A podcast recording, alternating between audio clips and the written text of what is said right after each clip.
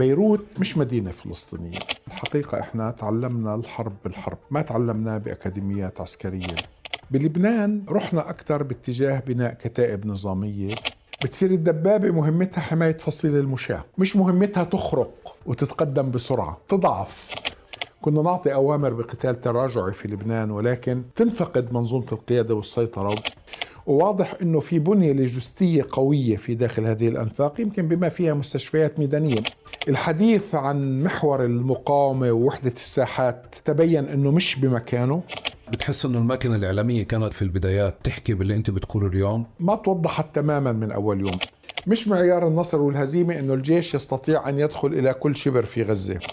المقاومة لن تستطيع أن تعوض الصواريخ. قلت أنا أنه الحرب هي امتداد للسياسة. إذا الحرب ما كانتش امتداد سياسي بتصير قاطع الطريق. حوار شيق ممتع. أنا كمان مش بس أحمد تعلم منه وتذكر أنا كمان تذكرت كتير إشياء وفكرت بكتير إشياء خلال الحوار نفسه. طويل بدكم تتحملونه. كان متعب إلي هلأ. ولكن يمكن يتعبكم شوي وأنتم عم تسمعوا هذا الحوار وشكرا لانتباهكم.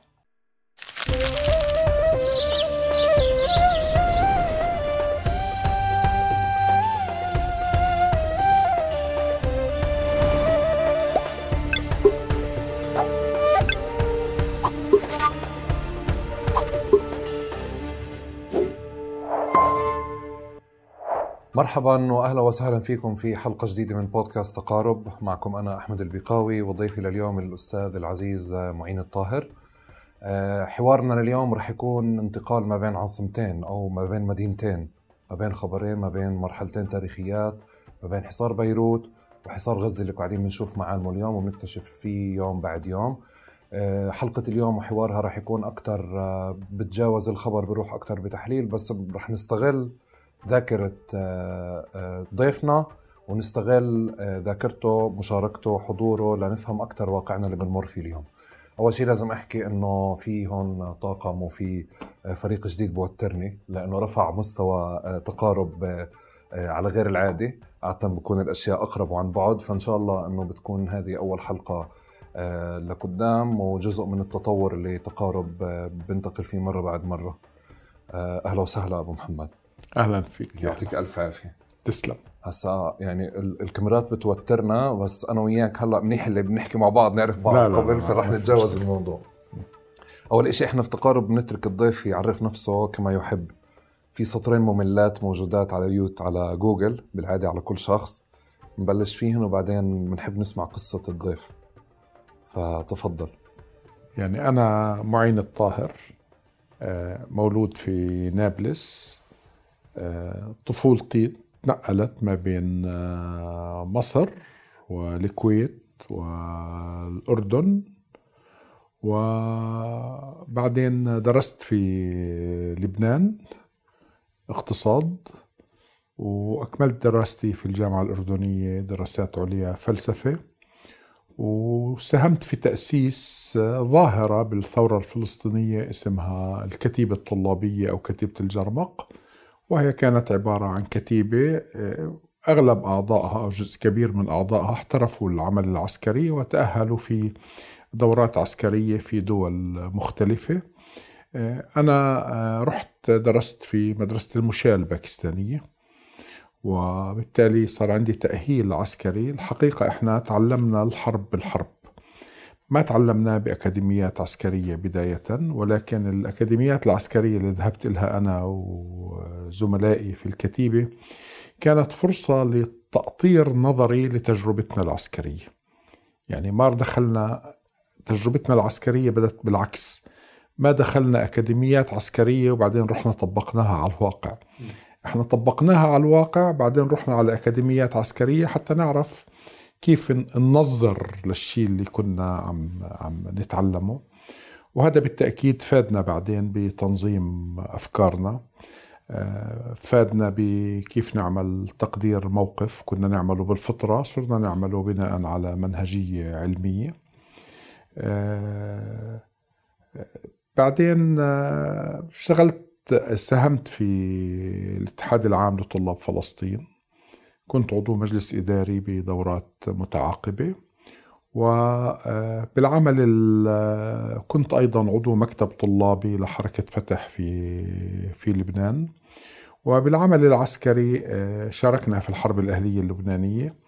بعدين أصبحت عندما أصبحت الكتيبة كتيبة الجرمق ذهبنا إلى الجنوب اللبناني وأصبحت قائد للقوات المشتركة اللبنانية الفلسطينية في منطقة بنت جبيل مارون الرأس. وكنا هناك في حرب عام 1978 وقال رئيس الأركان الإسرائيلي في ذلك الوقت مرتخاي جور بأنه قد وجد قتالا شرسا مع هؤلاء الأفراد وأنه فوجئ بالنشرات التي عثر عليها في مواقعنا والتي تنم عن يعني ثقافة عالية واستخلاص تجارب وما إلى ذلك. بعد ذلك أصبحت قائد للقوات المشتركة في منطقة النبطية وقلعة الشقيف واللي يعني قلعة الشقيف كانت إحدى المعارك البارزة اللي آه، صورتها المجلة العسكرية الفرنسية بأنها واحدة من أهم أربع معارك لوحدات الكوماندوز من بعد الحرب العالمية الثانية. بعد حرب بيروت آه، جرحت طبعا أنا في النبطية في ثالث يوم الحرب وغادرت للعلاج على باخرة الجرحى إلى اليونان وعدت إلى البقاع مرة أخرى بعد أن أنهيت فترة علاجي وشهدت حوادث الانشقاق المؤسفة ومعركة طرابلس مع الذين قاموا بالانشقاق ومع الجيش السوري. وبعدين أصبت مرة أخرى وغادرت أيضا للعلاج من جديد أيضا على يعني باخرة. وبعد ذلك استقريت في الأردن. أنا الآن أكملت دراستي العليا وأنا الآن آه، باحث في المركز العربي للأبحاث ودراسة السياسات ومنسق لمشروع في المركز لبحث وتوثيق القضية الفلسطينية. هذا مسار مهني ومسار عسكري ومسار شخصي. أنت دار الطاهر من وين؟ دار الطاهر إحنا عائلتنا عائلة نصف نابلسية نصف يافوية ولكنها تمتد بأصولها آه، إلى أصول ريفية من آه، سيلة الحرثية بننتمي لعشيرة أكبر اللي هي الجردات ولكن هذا قبل يعني 400 500 عام ربما. يعني جدي طاهر غادر في أيام أحمد باشا الجزار حسب ما أسمعه يعني من والدي ومن جدودي. ولكن ابن الجد آه، ترك يمكن شيء تسع أبناء. أحدهم ذهب إلى يافا فأسس الفرع اليافاوي اللي والدي منه ووالدتي من الفرع النابلسي. في عام 1948 هاجر الفرع اليافاوي إلى آه، نابلس لكننا لم نذهب إلى مخيمات اللاجئين لأنه كان لدينا آه، وقف ذري أوقفه جدنا الأكبر عدة مباني ومصاب ويعني كان ناجح يبدو في في عمله في ذلك الوقت وكان من وجهاء المدينة. فلجأت العائلة إلى البيوت الموجودة في هذا الوقف إلى أبناء عمومتها الموجودة هناك. تقاسم كل يعني عائلتين ثلاثة منزل وهكذا يعني نشأت في في نابلس بعد النكبة. طب هلا بالعادة اللي بيشتغلوا بالصحافة والإعلام بيستسهلوا المسميات فأنت يعني معهم حق يحتاروا بحالتك. خاصة لما بتطلع في لقاءات وحوارات بكون الإشي يعني عندك تداخل أصلا بال في هيك باكج كبيرة فعليا من من الخلفية. من مكان تاني بحب كتير أعرف كيف الضيف بحبش يعرف حاله أو بحبش الناس يعرفوه. لا لا ابدا. يعني أنا حياتي معروفة وواضحه آه، أول أربع خمس سنين آه، تربيتها في نابلس حيث ولدت.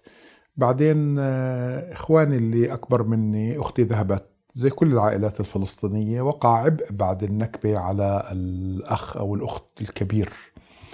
بشكل عام يعني أنا والدي وأعمامي متعلمين وإحنا يمكن كان لدينا مكتبة في فلسطين من أوائل المكتبات يعني كنا ناشرين يعني لدي أنا كتب من هذه المكتبة منشورة في سنة 1920 ف آه، تقاعد والدي من من عمله وكانت هذه المكتبة لها فرع في يافا وفرع في نابلس وفرع في عمان يعني في بوقت مبكر. وإخوتي اثنين أصبحوا يدرسوا في جامعة الإسكندرية. فأصبح يعني عبء مالي أن ينفق على أسرة في نابلس وأن ينفق على طلاب اثنين في الإسكندرية. كذلك في جزء من عائلتنا غادر يافا اللي هم عماتي وسكنوا في القاهرة منذ العشرينات أيضا وحصلوا على يعني جنسية مصرية وإلى آخره وكذا. وكان عنده رغبة والدي أن يكون بالقرب من خواته فانتقلنا يعني أنا ووالدتي ووالدي إلى إلى مصر حيث تلقيت تعليمي الابتدائي. وللآن يعني أنا رحت على مصر بفترة عبد الناصر يعني ذهبنا إلى القاهرة إلى الإسكندرية في سنة 58 وللآن أنا حافظ كل الأغاني الوطنية اللي كنا ننشدها في في المدرسة الصبح. وطني حبيبي الوطن الأكبر يوم عن يوم أمجاده بتكبر وانتصاراته ملي حياته وإحنا بنينا ودحنا حنبني السد العالي. ودع سمائي فسمائي محرقة ودع مياهي فمياهي مغرقة. إيش؟ وهكذا يعني كنا كل يوم نشيد يعني ندخل طابور على المدرسة وأنا في الابتدائي آه، إلى هناك. آه، عندما تخرج أخي الأول بقي أخي الثاني. بعدي بسنة أو سنتين تخرج فانتقلت أنا ووالدتي إلى الكويت. آه، أخوتي كلهم كانوا بالكويت. بعد درست المرحلة المتوسطة في الكويت ولكن آه، شافوا إخوتي أنه من الأنسب لهذه العائلة أن تعود لتؤسس منزلها القديم في نابلس. فأرسلت أنا ووالدتي إلى نابلس. درست الثالث إعدادي في نابلس. 66 67 يعني جاءت الحرب وأنا في في في نابلس وتطوعت في الدفاع المدني في ذلك الوقت. ومضيت يومين أو ثلاثة عندما دخلوا الصهاينة إلى نابلس و وأنا يعني بعيد عن والدتي يعني ما ما بتعرف عني شيء في أحد المدارس اللي كانت مركز للدفاع المدني. وما زلت أذكر يعني في هذا اليوم آه، جاءت دبابات من الجهة الشرقية يعني ليست من جهة الحدود من الجهة الشرقية فاعتقدنا أنها دبابات عراقية. فذهبنا إلى مدخل المدينة لاستقبالها يعني والتهليل والترحيب بها. لاحظنا يعني الجنود اللي على ظهر الدبابة ما عم بيتفاعلوا معنا. فحاول حدا يقرب يحكي معاهم. سمع لكنة غريبة. ففورا تفتق الذهن إنه آه هدول جزائريين هدول لسه ما تعلموا عربي منيح يعني كانت الجزائر مستقلة حديثا. فإنه هذه دبابات جزائرية. كيف خطر على بالنا إنه الدبابات الجزائرية قد وصلت خلال يعني يومين أو ثلاثة ما بعرف بس هيك الحكي اللي صار. وفجاه آه، في هذا اليوم آه، سجلنا حتى ناخذ سلاح إجت شوية أسلحة إنجليزية قديمة البندقية الكندية هاي اللي خمس طلقات فيها. واللي بتحتاج كل ما تطلق طلقة ترجع تسحب المتراس تبع البندقية وترجعه. اجى ختيار يمكن يعني عمره فوق ال 60 70 سنة حامل هاي البندقية وجاي مبسوط على الدبابات. شافوا الجنود الصهاينة شخص حامل بندقية أطلقوا عليه الرصاص. فهون عرفنا إنه هؤلاء يهود يعني مش مش مش عرب. وما كان حدا يتوقع على الإطلاق يعني أنه أن يأتي اليهود وأن يأتوا بحركة التفافية. يعني جاءوا هم دخلوا من جنين باتجاه الكفير باتجاه طوباس وجاءوا من شرق المدينة ولم يأتوا من غربها. طبعا في ذات اليوم يعني ظهرا أو يعني مساء جاءت وحدة أخرى من غرب المدينة واشتبكت بمعركة كبيرة مع الجيش الأردني بالقرب من مخيم مخيم عين بيتمة اسمه. وما زال هنالك يعني ضريح لشهداء الجيش الأردني في هذه المنطقة. ف, ف يعني هكذا صارت الأمور. طبعا أنا وولدتي وحدنا لا أحد ينفق علينا. بعد شهرين أو ثلاثة حسوا إخوتي أنه الأمور طويلة فطلبوا منا المغادرة فغادرنا إلى إربد حيث أخي يعمل صيدلي هناك. كان قد أبعد من الكويت لأعتبارات سياسية. أظن كان له علاقة بحركة القوميين العرب أو شيء من ذلك. ودرست المرحلة الثانوية بالكويت. انتميت إلى حركة فتح في نابلس بعد الحرب مباشرة. كان عمري صغير يعني كنت 14 سنة أو 15 سنة ولكن كنت طويل.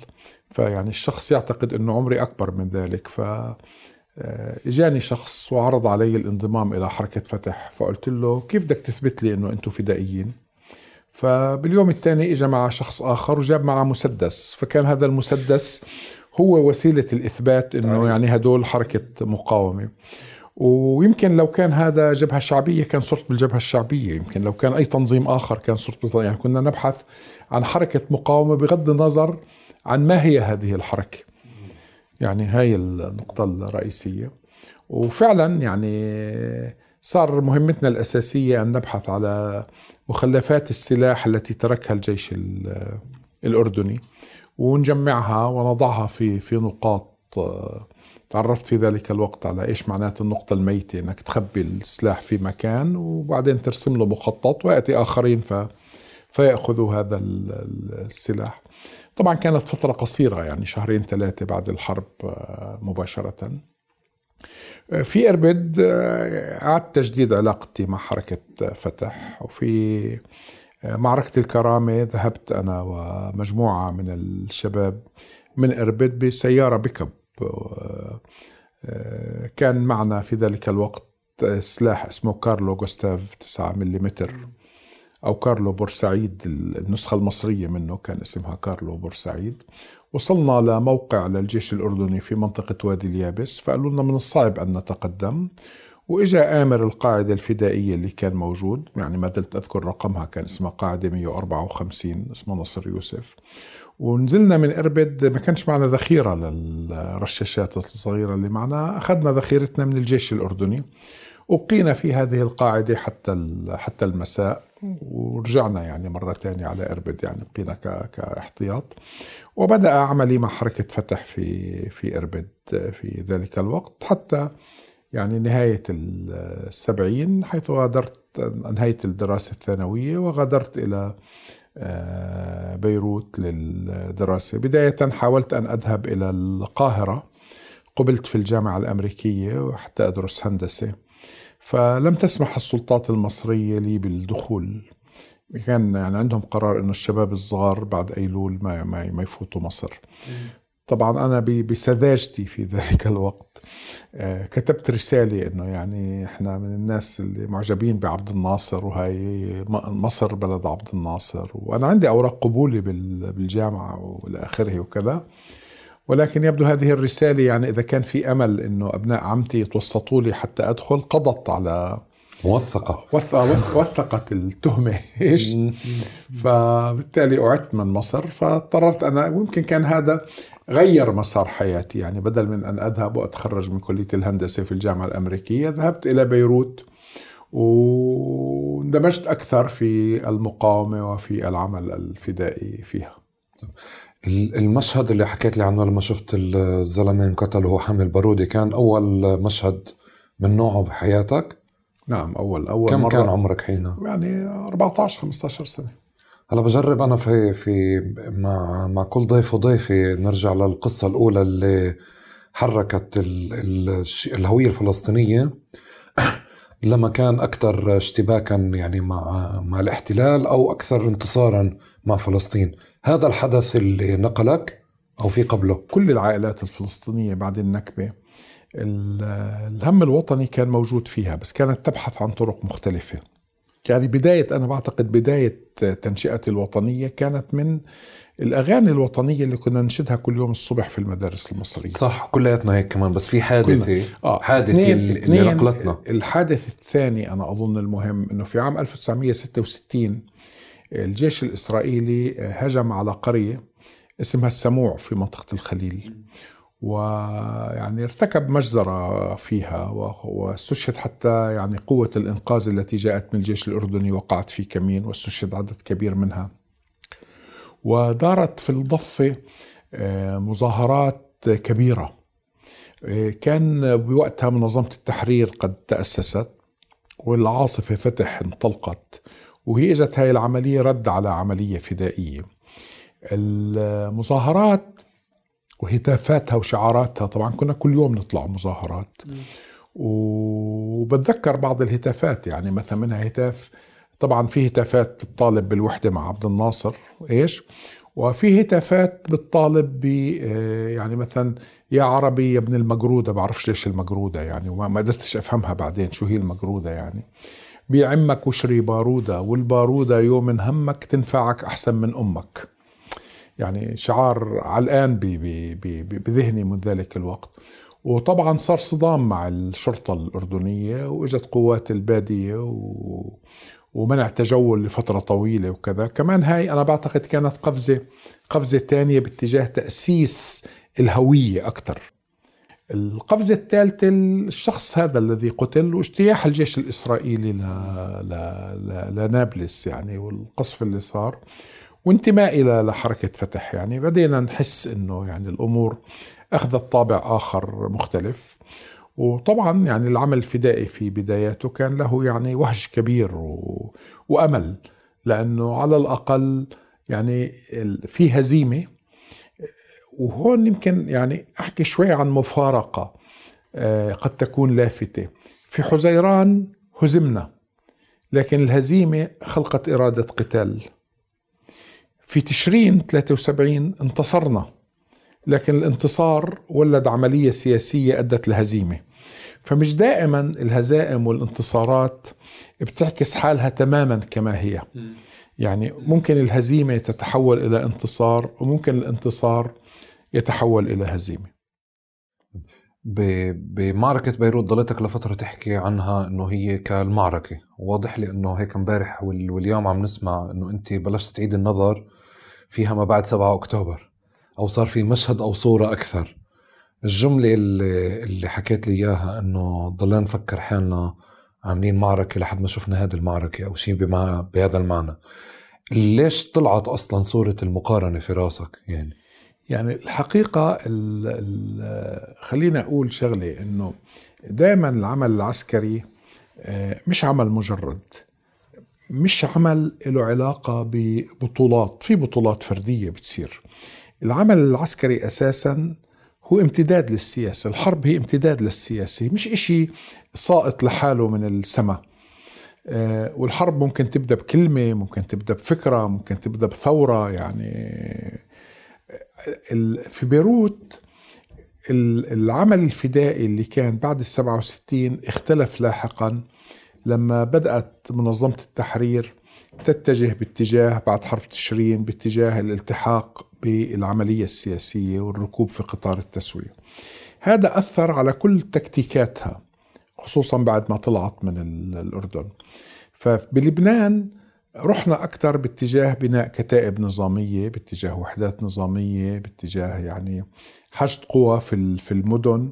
صارت لبنان بالنسبة لنا مش بس حاضنة شعبية وقاعدة ارتكاز صارت لبنان بالنسبة لنا ورقة من أوراق المساومة اللي موجودة عند القيادة الفلسطينية حتى تدخل بعملية التسوية. فهذا أثر على مجمل الإداء العسكري اللي, اللي, اللي, اللي كان حاصل. لا شك كان في بطولات كبيرة لا شك في المعركتين في غزة وفي في بيروت لا شك يعني مثلا أنا بذكر في بيروت مثلا الشهيد عبد الله صيام اللي قاتل على محور خلدة وكان برتبة عقيد وهو بالمناسبة من بال 54 آه، كان عم بيعمل عمليات عسكرية في غزة وهو ولد عمره 16 17 سنة 18 سنة. بعدين التحق بجيش التحرير الفلسطيني بعدين إلى آخره.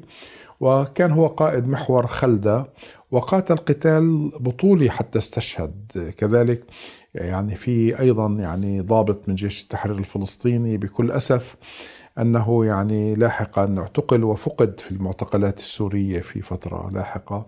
هذا الذي قاد جيش التحرير وقاد المقاومة في معركة المتحف عندما حاول الجيش الإسرائيلي اختراق معركة المتحف. بطولة وهو بالمناسبة وحدته كانت هي التي سيطرت على المرصد الإسرائيلي في حرب في جبل الشيخ في حرب 1973 نزلوا عليها بالمظلات. ال ال ففي بطولات في بطولات شديدة صارت في في في بيروت لا شك في ذلك.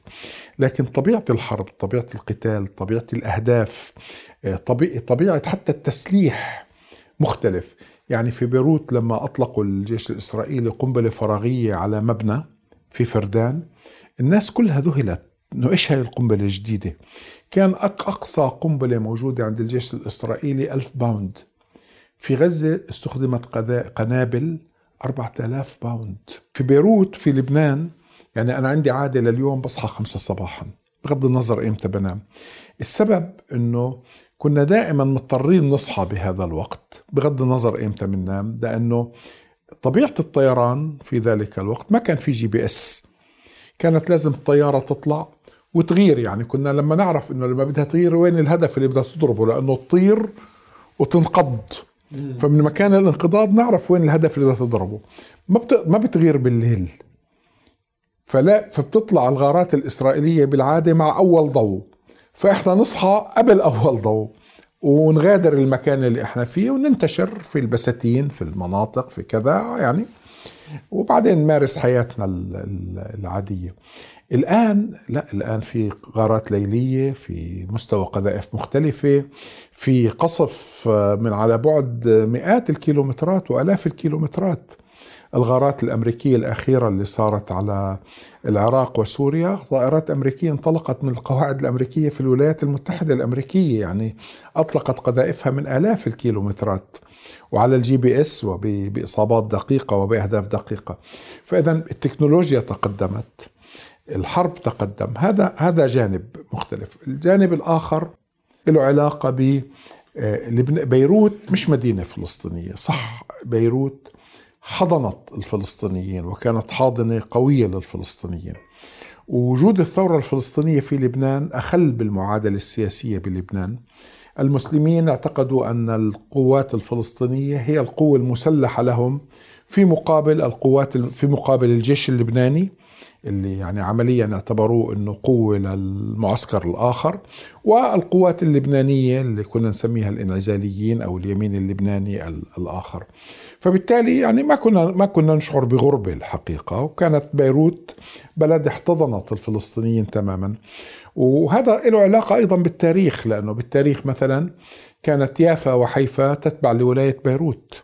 مركز الجمارك الفلسطيني اللبناني كان بالدامور على بعد 15 كيلو من بيروت مش مش في الجنوب يعني يعني في يعني والنسب والعلاقات يعني علاقات يافا وحيفا هي مع بيروت مش مع مش مع الشام. على عكس مثلا آه، نابلس فرضا أو الخليل أو يعني التقسيم في الأيام الانتداب وفي أيام العثمانيين كان تقسيم مختلف يعني مش الساحل مرتبط مع بعضه والباقي تقسيمات طولية يعني. فال ال ال لكن بالآخر بالنتيجة بيروت آه، مدينة لبنانية وصار في ضغوط على الثورة الفلسطينية للخروج من لبنان واضطرت لأن تخرج غزة لا غزة فيش مجال للناس تروح. وين بدها تروح؟ بدها تروح على اليمن وعلى تونس وعلى الجزائر زي ما طلعنا من بيروت على هاي الأماكن. ما عادش موجود. السبب الثالث في التفرقة الحقيقة مستوى الإعداد. أنا بعتقد انه إنه في معجزتين صاروا بغزة حتى هذه اللحظة.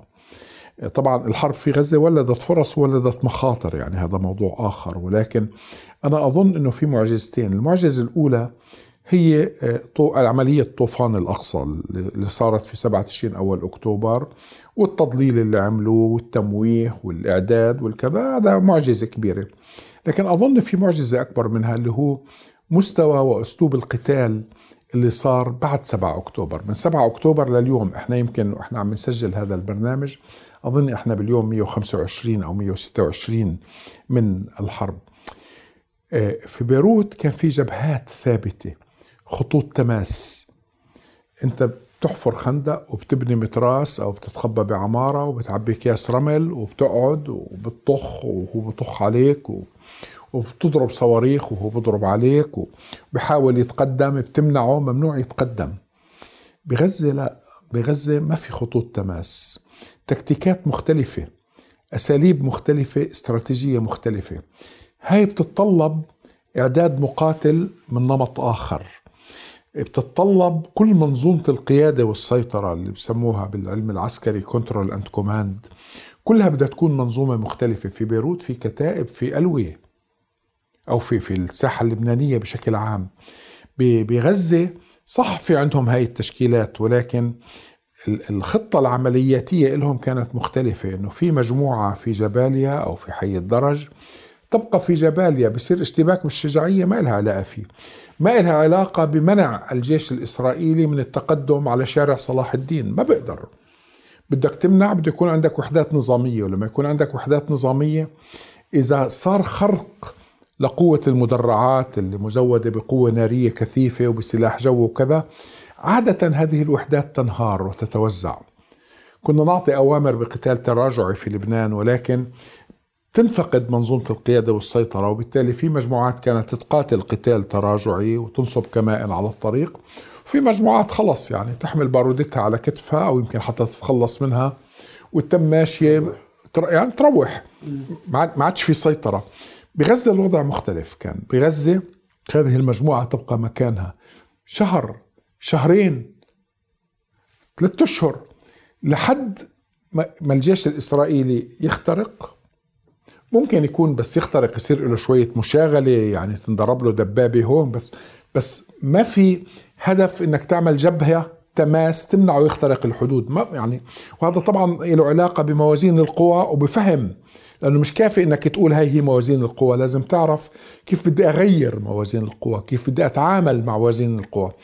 فبنترك يفوت. ببيروت لا ما كانش ينترك يفوت. وكان المنطقة اللي يقدر يتقدم عليها خلص تقدم عليها. لا ممكن يصير في عمليات خلف الخطوط في إشي بس هذا إشي آخر يعني. هون بنترك يفوت بعدين بنستنى بغزة لحد ما ينتشر يتوزع. لما بينتشر وبتوزع أرتال الآليات بتفقد قيمتها. بتصير الدبابة مهمتها حماية فصيل المشاة. مش مهمتها تخرق وتتقدم بسرعة بتضعف وبتصير هدف لمقاتل فرد معاه ياسين وجنبه واحد معاه رشاش عشان إذا جندي نط من الدبابة ولا فصيل المشاة معاها يطخ عليهم. فالقذيفة بتصير بدبابة. هذا بيأمن.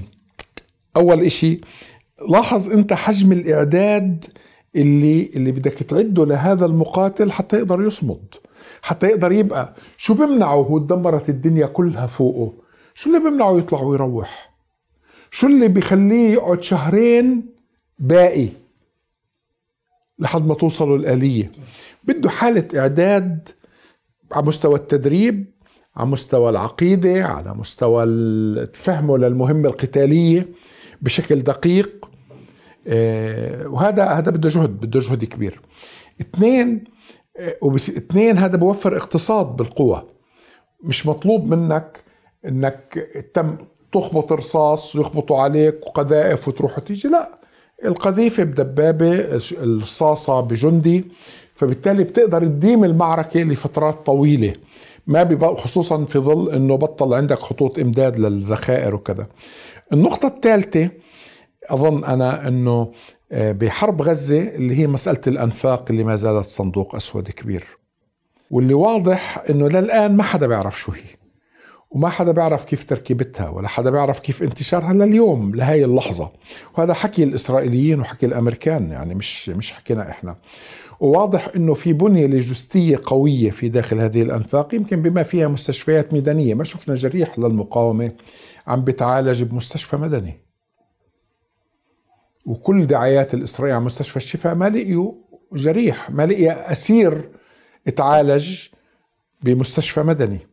في وحدة إسرائيلية حكت عن عملية استغرقت ثلاث ساعات وحكت ركبوا لها جهاز آه، آه، تثبيت للعظام خارجي وأنا بعرف هذا الجهاز لأنه كان راكب على على ساقي بيوم من الأيام يعني وأنقذ حياتي يعني الحقيقة. فإنه يكون في هاي الإمكانية في داخل الأنفاق هذا شيء شيء شيء مهم. الحقيقة بيروت لها ميزة أخرى أنا بعتقد أنه المقاومة كانت محتاطة أكثر على المستوى المدني. يعني بيروت مثلا ما تعرضت للمجاعة اللي صارت بغزة. ما تعرضت لنقص في المواد التموينية. آه، آه، آه، ما تعرضت لنقص في المي. أبو عمار فيش حي إلا حفر فيه آبار مي. في آبار مي كانت موجودة. في كان تخزين كافي للمواد التموينية. وحتى كانت تيجي يعني كان يجينا خضرة من من الخارج يعني توصل. كمان الحصار الإسرائيلي على بيروت ما كان محكم. وحتى من المنطقة الشرقية للمنطقة الغربية على عكس الحصار الإسرائيلي على على غزة. أنا أظن هذا الجانب ما روعي تماما بغزة زائد أنه شدة الحصار الإسرائيلي بغض النظر قديش ممكن يكون في مخزون بده ينفذ بعد يوم بعد يومين بعد ثلاثة بعد أسبوع. لا ببيروت كانت المواد الغذائية تتدفق. يعني ما شاهدوا لا المقاتلين ولا المدنيين ببيروت نقص في المواد الغذائية على على غزة. يعني أنا كنت جريح في ذلك الوقت ويوم واحد فقط في المستشفى اللي إجانا صحن رز يعني كمشة رز صغيرة بصحن ومعاه شوية لبن لأنه كان في قصف عنيف ويبدو المورد اللي بورد أكل للمستشفى ما قدر يوصل للمستشفى. بس ما عدا ذلك لا كان الأكل يكون متاح. يعني أنا طبيبي مثلا قال زوجتي قالها كان عندي فقر دم شديد نتيجة النزيف. قالها الحل إنك إنه يأكل كبدة نية كل يوم. فعلا يعني آه، عائلة لبنانية كانت تحتضننا يعني آه، وهي عائلة شهداء. كانوا كل يوم يمرقوا على لحام ويجيبوا لي صحن في كبدة نية يعني يعني حتى اللحوم حتى كذا كان متوفر.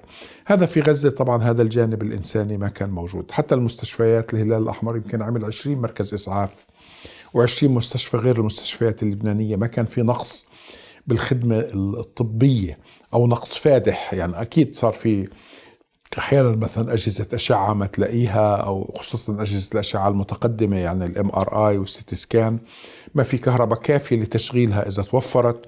ولكن هذا كله كان الطاقم الطبي يقدر يعمل مستشفيات ميدانية ويقدر يمشي. في غزة هذا الكلام آه، ما صار. فهي هي ظروف المقارنة بين الجهتين. وأنا ب... يمكن هاد هذه المحاور أنت هيك رتبت محاور النقاش للآخر. إذا بدي أنطلق بس من النقطة نكمل فيها قضية التحضير. أنت بتعتقد أنه من واجب آه، اللي بده يفتح معركة مثل معركة 7 أكتوبر إنه يهتم بالمي والأكل والشرب للناس؟ أنا بعتقد طبعا لازم. يعني لازم على الأقل يكون ماخذ يعني حد أدنى من الاحتياطات. مش متاخدة هذه في حالة غزة؟ يعني بعرفش قديش متاخدة ممكن تكون متاخدة ولكن يعني كما هو واضح مش متاخدة بالقدر الكافي. كمان بس إحنا كمان بالمناسبة حتى ما نظلم المقاومة بغزة لازم ننتبه للتالي إنه أول إشي غزة أساسا كانت تحت الحصار. وحجم المواد التموينية اللي كانت تدخلها كانت مقيدة باحتياجاتها يعني كان يدخل باليوم 600 شاحنة على قطاع غزة. وبكميات بكميات يعني محدودة. وهذه بتكفي مثلا لأسبوع أو لأسبوعين. ما كانوش الإسرائيليين يوافقوا أنه يدخل 700 أو يدخل 800 كانوا يتحكموا بنوعية المواد اللي عمالها اللي عمالها تدخل. في بيروت آه، أنا بتذكر حتى في ظل الحرب الأهلية حتى في ظل المشاكل مع سوريا لما كانت يعني النزاع اللي صار مع سوريا وما كناش نقدر نجيب إمدادات من سوريا إلى لبنان. كانت القيادة الفلسطينية تجيب بواخر على مينا صيدا وعلى مينا صور وعلى مينا بيروت وعلى مينا طرابلس. في عندك بحر مفتوح صح كانت البحرية الإسرائيلية أحيانا تصادر باخرة تلقي القبض على شحنة السلاح على شحنة تموين بس كان هذا هذا الكلام كان يعني مفتوح وموجود. كمان التداخل اللبناني الداخلي ساهم في في بيروت. بغزة غزة كانت تحت الحصار هذا لازم يعني نعذر المقاومة بهذا الموضوع. ففي حصار أساسا مفروض على غزة من ما قبل الحرب. ولكن أنا أظن أنه اللي تمكن يعمل هذه المعجزة الكبيرة وهي الشغل الكبير اللي له علاقة بالأنفاق بالاستعداد للحرب بالمفاجآت تبعت الحرب. وهذا كمان استثمار هائل. أنت عمالك تحكي على 500 600 كيلو أنفاق. إيش؟ هذا استثمار هائل. يمكن بسوى كان إنه يصير في انتباه شوي على مستوى مش بس على مستوى أكل وشرب على مستوى ملاجئ. للمدنيين مثلا على مستوى كذا. ولكن يعني أنا بقول لك الظروف أساسا بغزة كانت ظروف قاسية قبل الحرب. هذا يمكن يمكن بعذر. ولكن أنا مع ذلك ما بحمل المقاومة المسؤولية الرئيسيه على على اللي صار بغزة. أنا بعتقد إنه النظام العربي الرسمي والناس كلها تتحمل مسؤولية عدم القدرة على فك الحصار على غزة. إنه أوكي دخلت المقاومة وتحاصرت. هلأ بالعادة الجيوش بس تتحاصر يا بتستسلم. يعني العادة هيك. طب صار في حصار مين مسؤوليته إنه يفك هذا الحصار على الناس؟ مين مسؤوليته يطلع الجرحى حتى تتعالج؟ مين مسؤوليته يدخل أكل ويدخل مساعدات إنسانية؟ معقول الموقف العربي الرسمي والمجتمع الدولي مش قادر يفك هذا الحصار؟ معقول ما عنده أوراق ضغط على أمريكا؟ ما عنده أوراق ضغط على إسرائيل أنا بعتقد إنه في تقصير ويمكن في تواطؤ في هذا الموضوع وأنا أنا بايدك كمان وبفكر إنه آه في مسؤولية يعني يمكن يبدو صار واضح إنه في تقدير خاطئ أو غير دقيق لقوة الساحات الأردن كيف ممكن تشتغل الضفة كيف ممكن تشتغل مية. هذا هذا أكيد مية وأعتقد بتوافقني إنه هذا صانع القرار هو اللي بتحمل يعني التقدير مية. غير الدقيق مية, مية بالمية أنا أنا أنا رايي أنا رأيي يمكن ما كان في تقدير دقيق. أول إشي لمعركة 7 تشرين أكتوبر. أنا أظن أنه نتائج المعركة مش فاجأتنا إحنا اللي برا. فاجأتهم كمان. فاجأت نفس الناس اللي عملوا هذه المعركة. وبالتالي ردة الفعل على هذه المعركة يعني يمكن هم راحوا بدهم يعتقدوا إنه يجيبوا لهم 20 أسير 30 أسير. فيعني ردة الفعل على هذه المعركة أيضا فاجأتهم. الحديث عن محور المقاومة ووحدة الساحات تبين إنه مش بمكانه وتبين إنه حجم الجهد اللي بده يبذل بهذا الموضوع حيتحول هذا الشعار لإسناد الساحات مش لوحدة كمان التقدير للموقف العربي صحيح. الرسمي أنا بعتقد ما كان تقدير دقيق فيعني بس هذه عوامل صارت ولكن بغطي على كل هذا الكلام أنا بعتقد هذا الصمود البطولة الشديدة اللي صارت في غزة صار بطولة خارقة وما زالت. وهذا بخلينا إحنا اللي في الخارج كأفراد كمجتمعات كأنظمة نشعر بالتقصير الشديد تجاه ما حدث في غزة. لا يعفينا من مسؤوليتنا. لا لا هو ما بيعفينا من مسؤوليتنا. وبعتقد كمان في شيء موضوعي بأنه حتى مستوى الإجرام اللي آه، اللي عملوا الاحتلال شكل القصف اللي سواه يعني هذا ما كان في مخيلة أي حدا. طبعا. يعني أنا بمكان بسألك على قضية الإعداد التحضير إنه حتى لو حفروا أنفاق حفروا أبار مي عشان ما يصير في انقطاع المي. يعني أنا هيك بكون أفكر. انه كمان هذه الأبار رح تنضرب. طبعا طبعا انضربت. آه، يعني يعني بهذا المنطق. انضربت. مضخات المي ومحطات التحلية وكله انضرب. طبعا. مكان ثاني كمان اللي ضرب السيارات الاسعاف سيارات الإسعاف أو اللي ضرب حتى السيارات اللي فيها المساعدات رح يضرب مخازن أدوية. طبعا. بس كمان بنفس الوقت أنت بتكون تفكر إنه لما بتسمع الناس بتقول إنه في حجم استعداد عسكري عالي المستوى بس ما في مقابله حجم ال آه، هذا هذا صحيح. فهذا هذا هذا صحيح يعني طبعا. هذا هذا الكل بتوافق فيه بعتقد. آه، من من مكان تاني لما بنيجي بنحكي على خطوط خطوط الانقاذ عفوا خطوط الإمداد إنه بدي أرجع مرة تانية للبنان. وأروح كمان لغزة. إنه انت لما بتعمل معركة مثل هاي تتوقع فعليا إنه رح ممكن تطول أو بتحط واحد من الاحتمالات. فبتكون ملكا على مخزون كبير أو خطوط إمداد أو على تصنيع.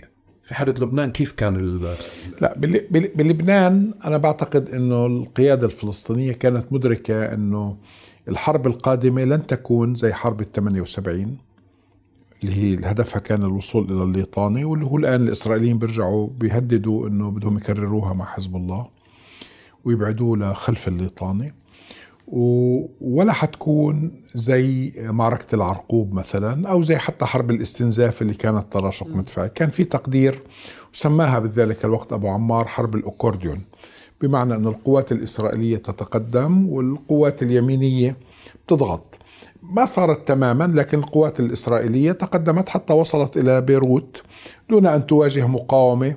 وأيضا في في بيروت صار مفاجأة. يعني مثلا بالجبل ما صار في مقاومة من الحلفاء يعني الحركة الوطنية يعني الحركة الوطنية اللبنانية. بالجنوب صار في انهيارات في في صفوف القوات الفلسطينية بحكم قوة الدفع الإسرائيلي الكبيرة. صار في معارك بطولية في أجزاء يعني بقلعة الشقيف صار في معارك بطولية في برج الشمالي في في صور ووقع أسرى إسرائيليين إلى آخره كذا. ولكن بشكل صار في معارك بطولية من الأهالي بشكل أساسي اللي انضم لهم مقاتلين في مخيم زي مخيم عين الحلوة. لكن واضح أنه صار في انهيار في في بيروت.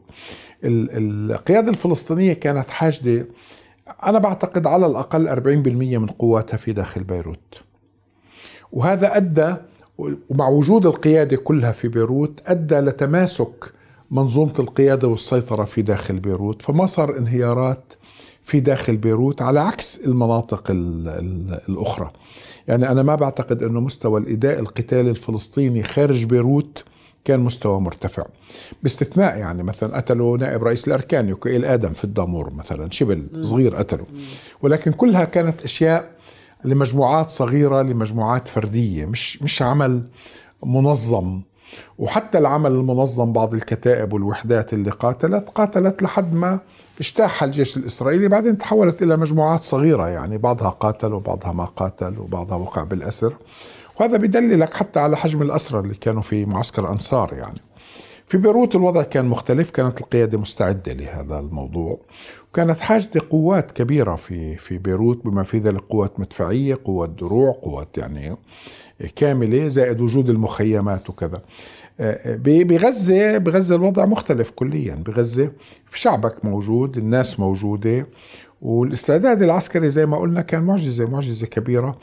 والمهم الخطط العملياتية اللي حطتها المقاومة. النظرة كيف ممكن تصير هذه المعركة كيف هم حيقدروا يواجهوا الآلة العسكرية الجهنمية الإسرائيلية وأنا بعتقد أنهم نجحوا في ذلك. طب بالما بتحس إنه الماكينة الإعلامية كانت في في البدايات تحكي باللي أنت بتقوله اليوم؟ آه، أنا رأيي ما توضحت تماما من أول يوم. بالبدايات الماكينة الإعلامية ركزت على المعجزة اللي صارت ب 7 أكتوبر. نحكي الماكينة الإعلامية العسكرية. العسكرية آه، ركزت على اللي صار ب 7 أكتوبر على الشيء الضخم اللي صار على أسلوب التمويه التضليل عجز الاستخبارات الإسرائيلية التقصير الإسرائيلي. الإنجاز اللي صار كيف فتحت الحدود كيف اخترقوا الجدار والوسائل الإلكترونية. يعني أنا بعتقد قعدنا يمكن شهر كامل لأنه هذا الشهر كمان ما صار في تقدم إسرائيلي على الأرض حتى نكتشف إيش هي خطة المقاومة. كان كله عبارة عن أحزمة نارية وقصف.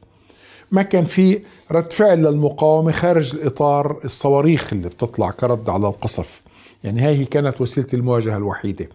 إمتى بدينا نكتشف إيش خطة المقاومة؟ لما بدأ يصير في اجتياحات وتقدم للقوات الإسرائيلية بدينا نكتشف أنه لا في عنا معجزة أكبر من المعجزة اللي صارت بسبعة تشرين بس أنت بحينها بأثر رجعي بتفكر صرنا نعتقد ونحكي اللي بنقوله اليوم لأنه الإسرائيليين قدروا يخترقوا ولا اليوم كمان بأثر رجعي؟ أنت متأكد أنه هذه كانت خطة المقاومة؟ أنه بمعنى تفتح منافذ للإسرائيليين ليدخلوا مش مش مش تفتح منافذ هي لا هي لا تستطيع أن توقف الاجتياح الإسرائيلي كميزان قوة لا تستطيع أن توقفه. قدامها خيارين. الخيار الأولاني أنها تيجي تعمل جبهة تمنعه أنه يتقدم. لكن لكن قوة اندفاع رتل الآليات اللي فوقه هليكوبترات واللي فوقه طيران جوي ما بيمنع هذا الرتل أنه يتقدم. بيمنعه يتقدم لما يبدأ يدخل على مناطق مبنية. وما بتقدم على رتل بس على محور زي صلاح الدين أو على محور الساحل شارع أوتوستراد مفتوح. ما ما بنمنع. يعني ممكن تشوف لك مثلا مجموعة مباني سكنية حتى إذا تدمرت تقعد بين أنقاضها يكون عندك نفقة هناك تطلع تخبط آلية آليتين. بس هذا الرتل لما يكون فيه 100 دبابة و200 دبابة متقدمين بسرعة 60 كيلو 70 كيلو بالساعة وكل مساحة غزة إيش يعني؟ يعني هاي ست يعني يعني يستطيع الآليات الإسرائيلية أن أن تدخل من حدود غزة لتصل إلى أقصاها خلال أقل من ساعة. يعني مش يعني فبالتالي وإذا بدهم يعملوا هيك بكونوا دمروا قواتهم. إشي حيتدمر بالقصف الجوي وشي حيتدمر باندفاعة الآليات وحيفقدوا السيطرة على هذه القوات.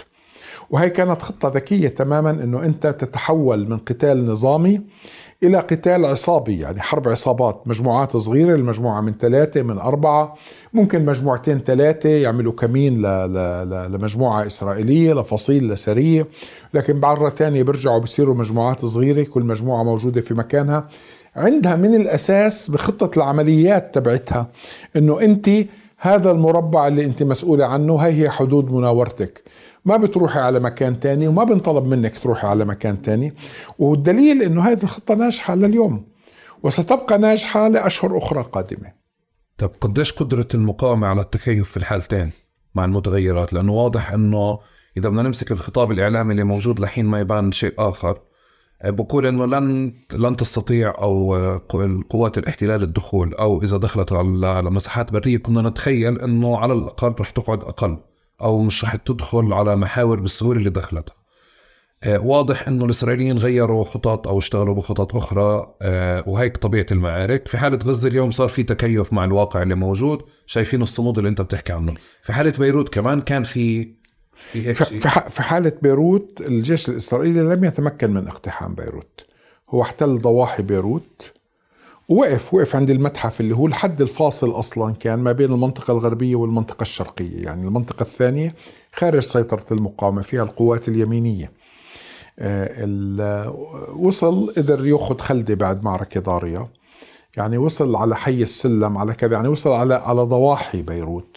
ولكن لم يحاول يدخل على بيروت ولم ينجح في ذلك.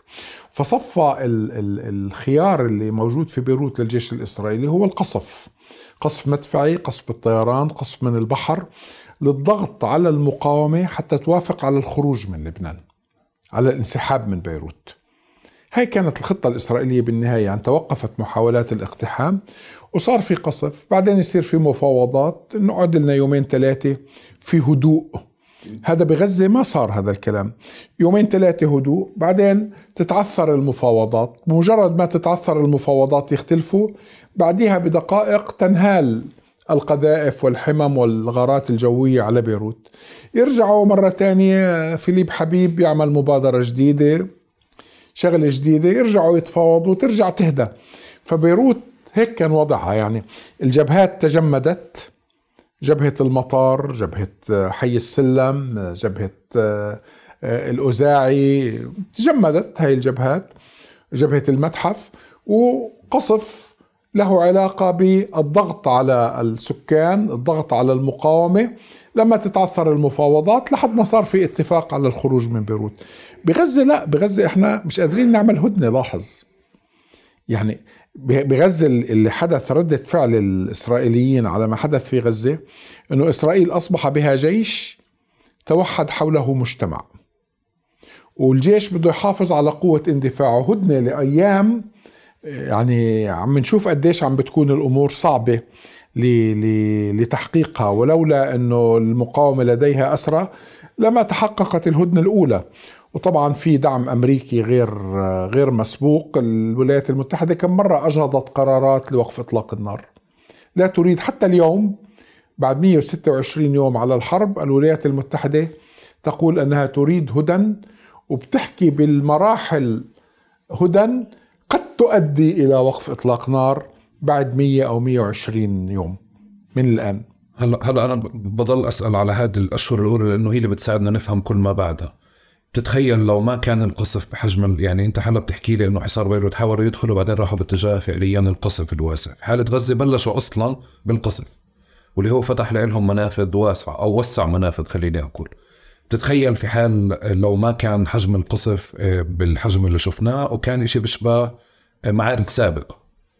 آه، طريقة أو أساليب المقاومة كانت رح تكون مختلفة كثير هي لها علاقة بخطة الطرفين يعني مثلا في أظن بال 2014 حاولوا يقتحموا جباليا ووقتها آه، طلعوا بقانون هانيبال اللي هو ضد الأسرى لقصف الأسرى الأسرى وخاطفينهم يعني مع بعض.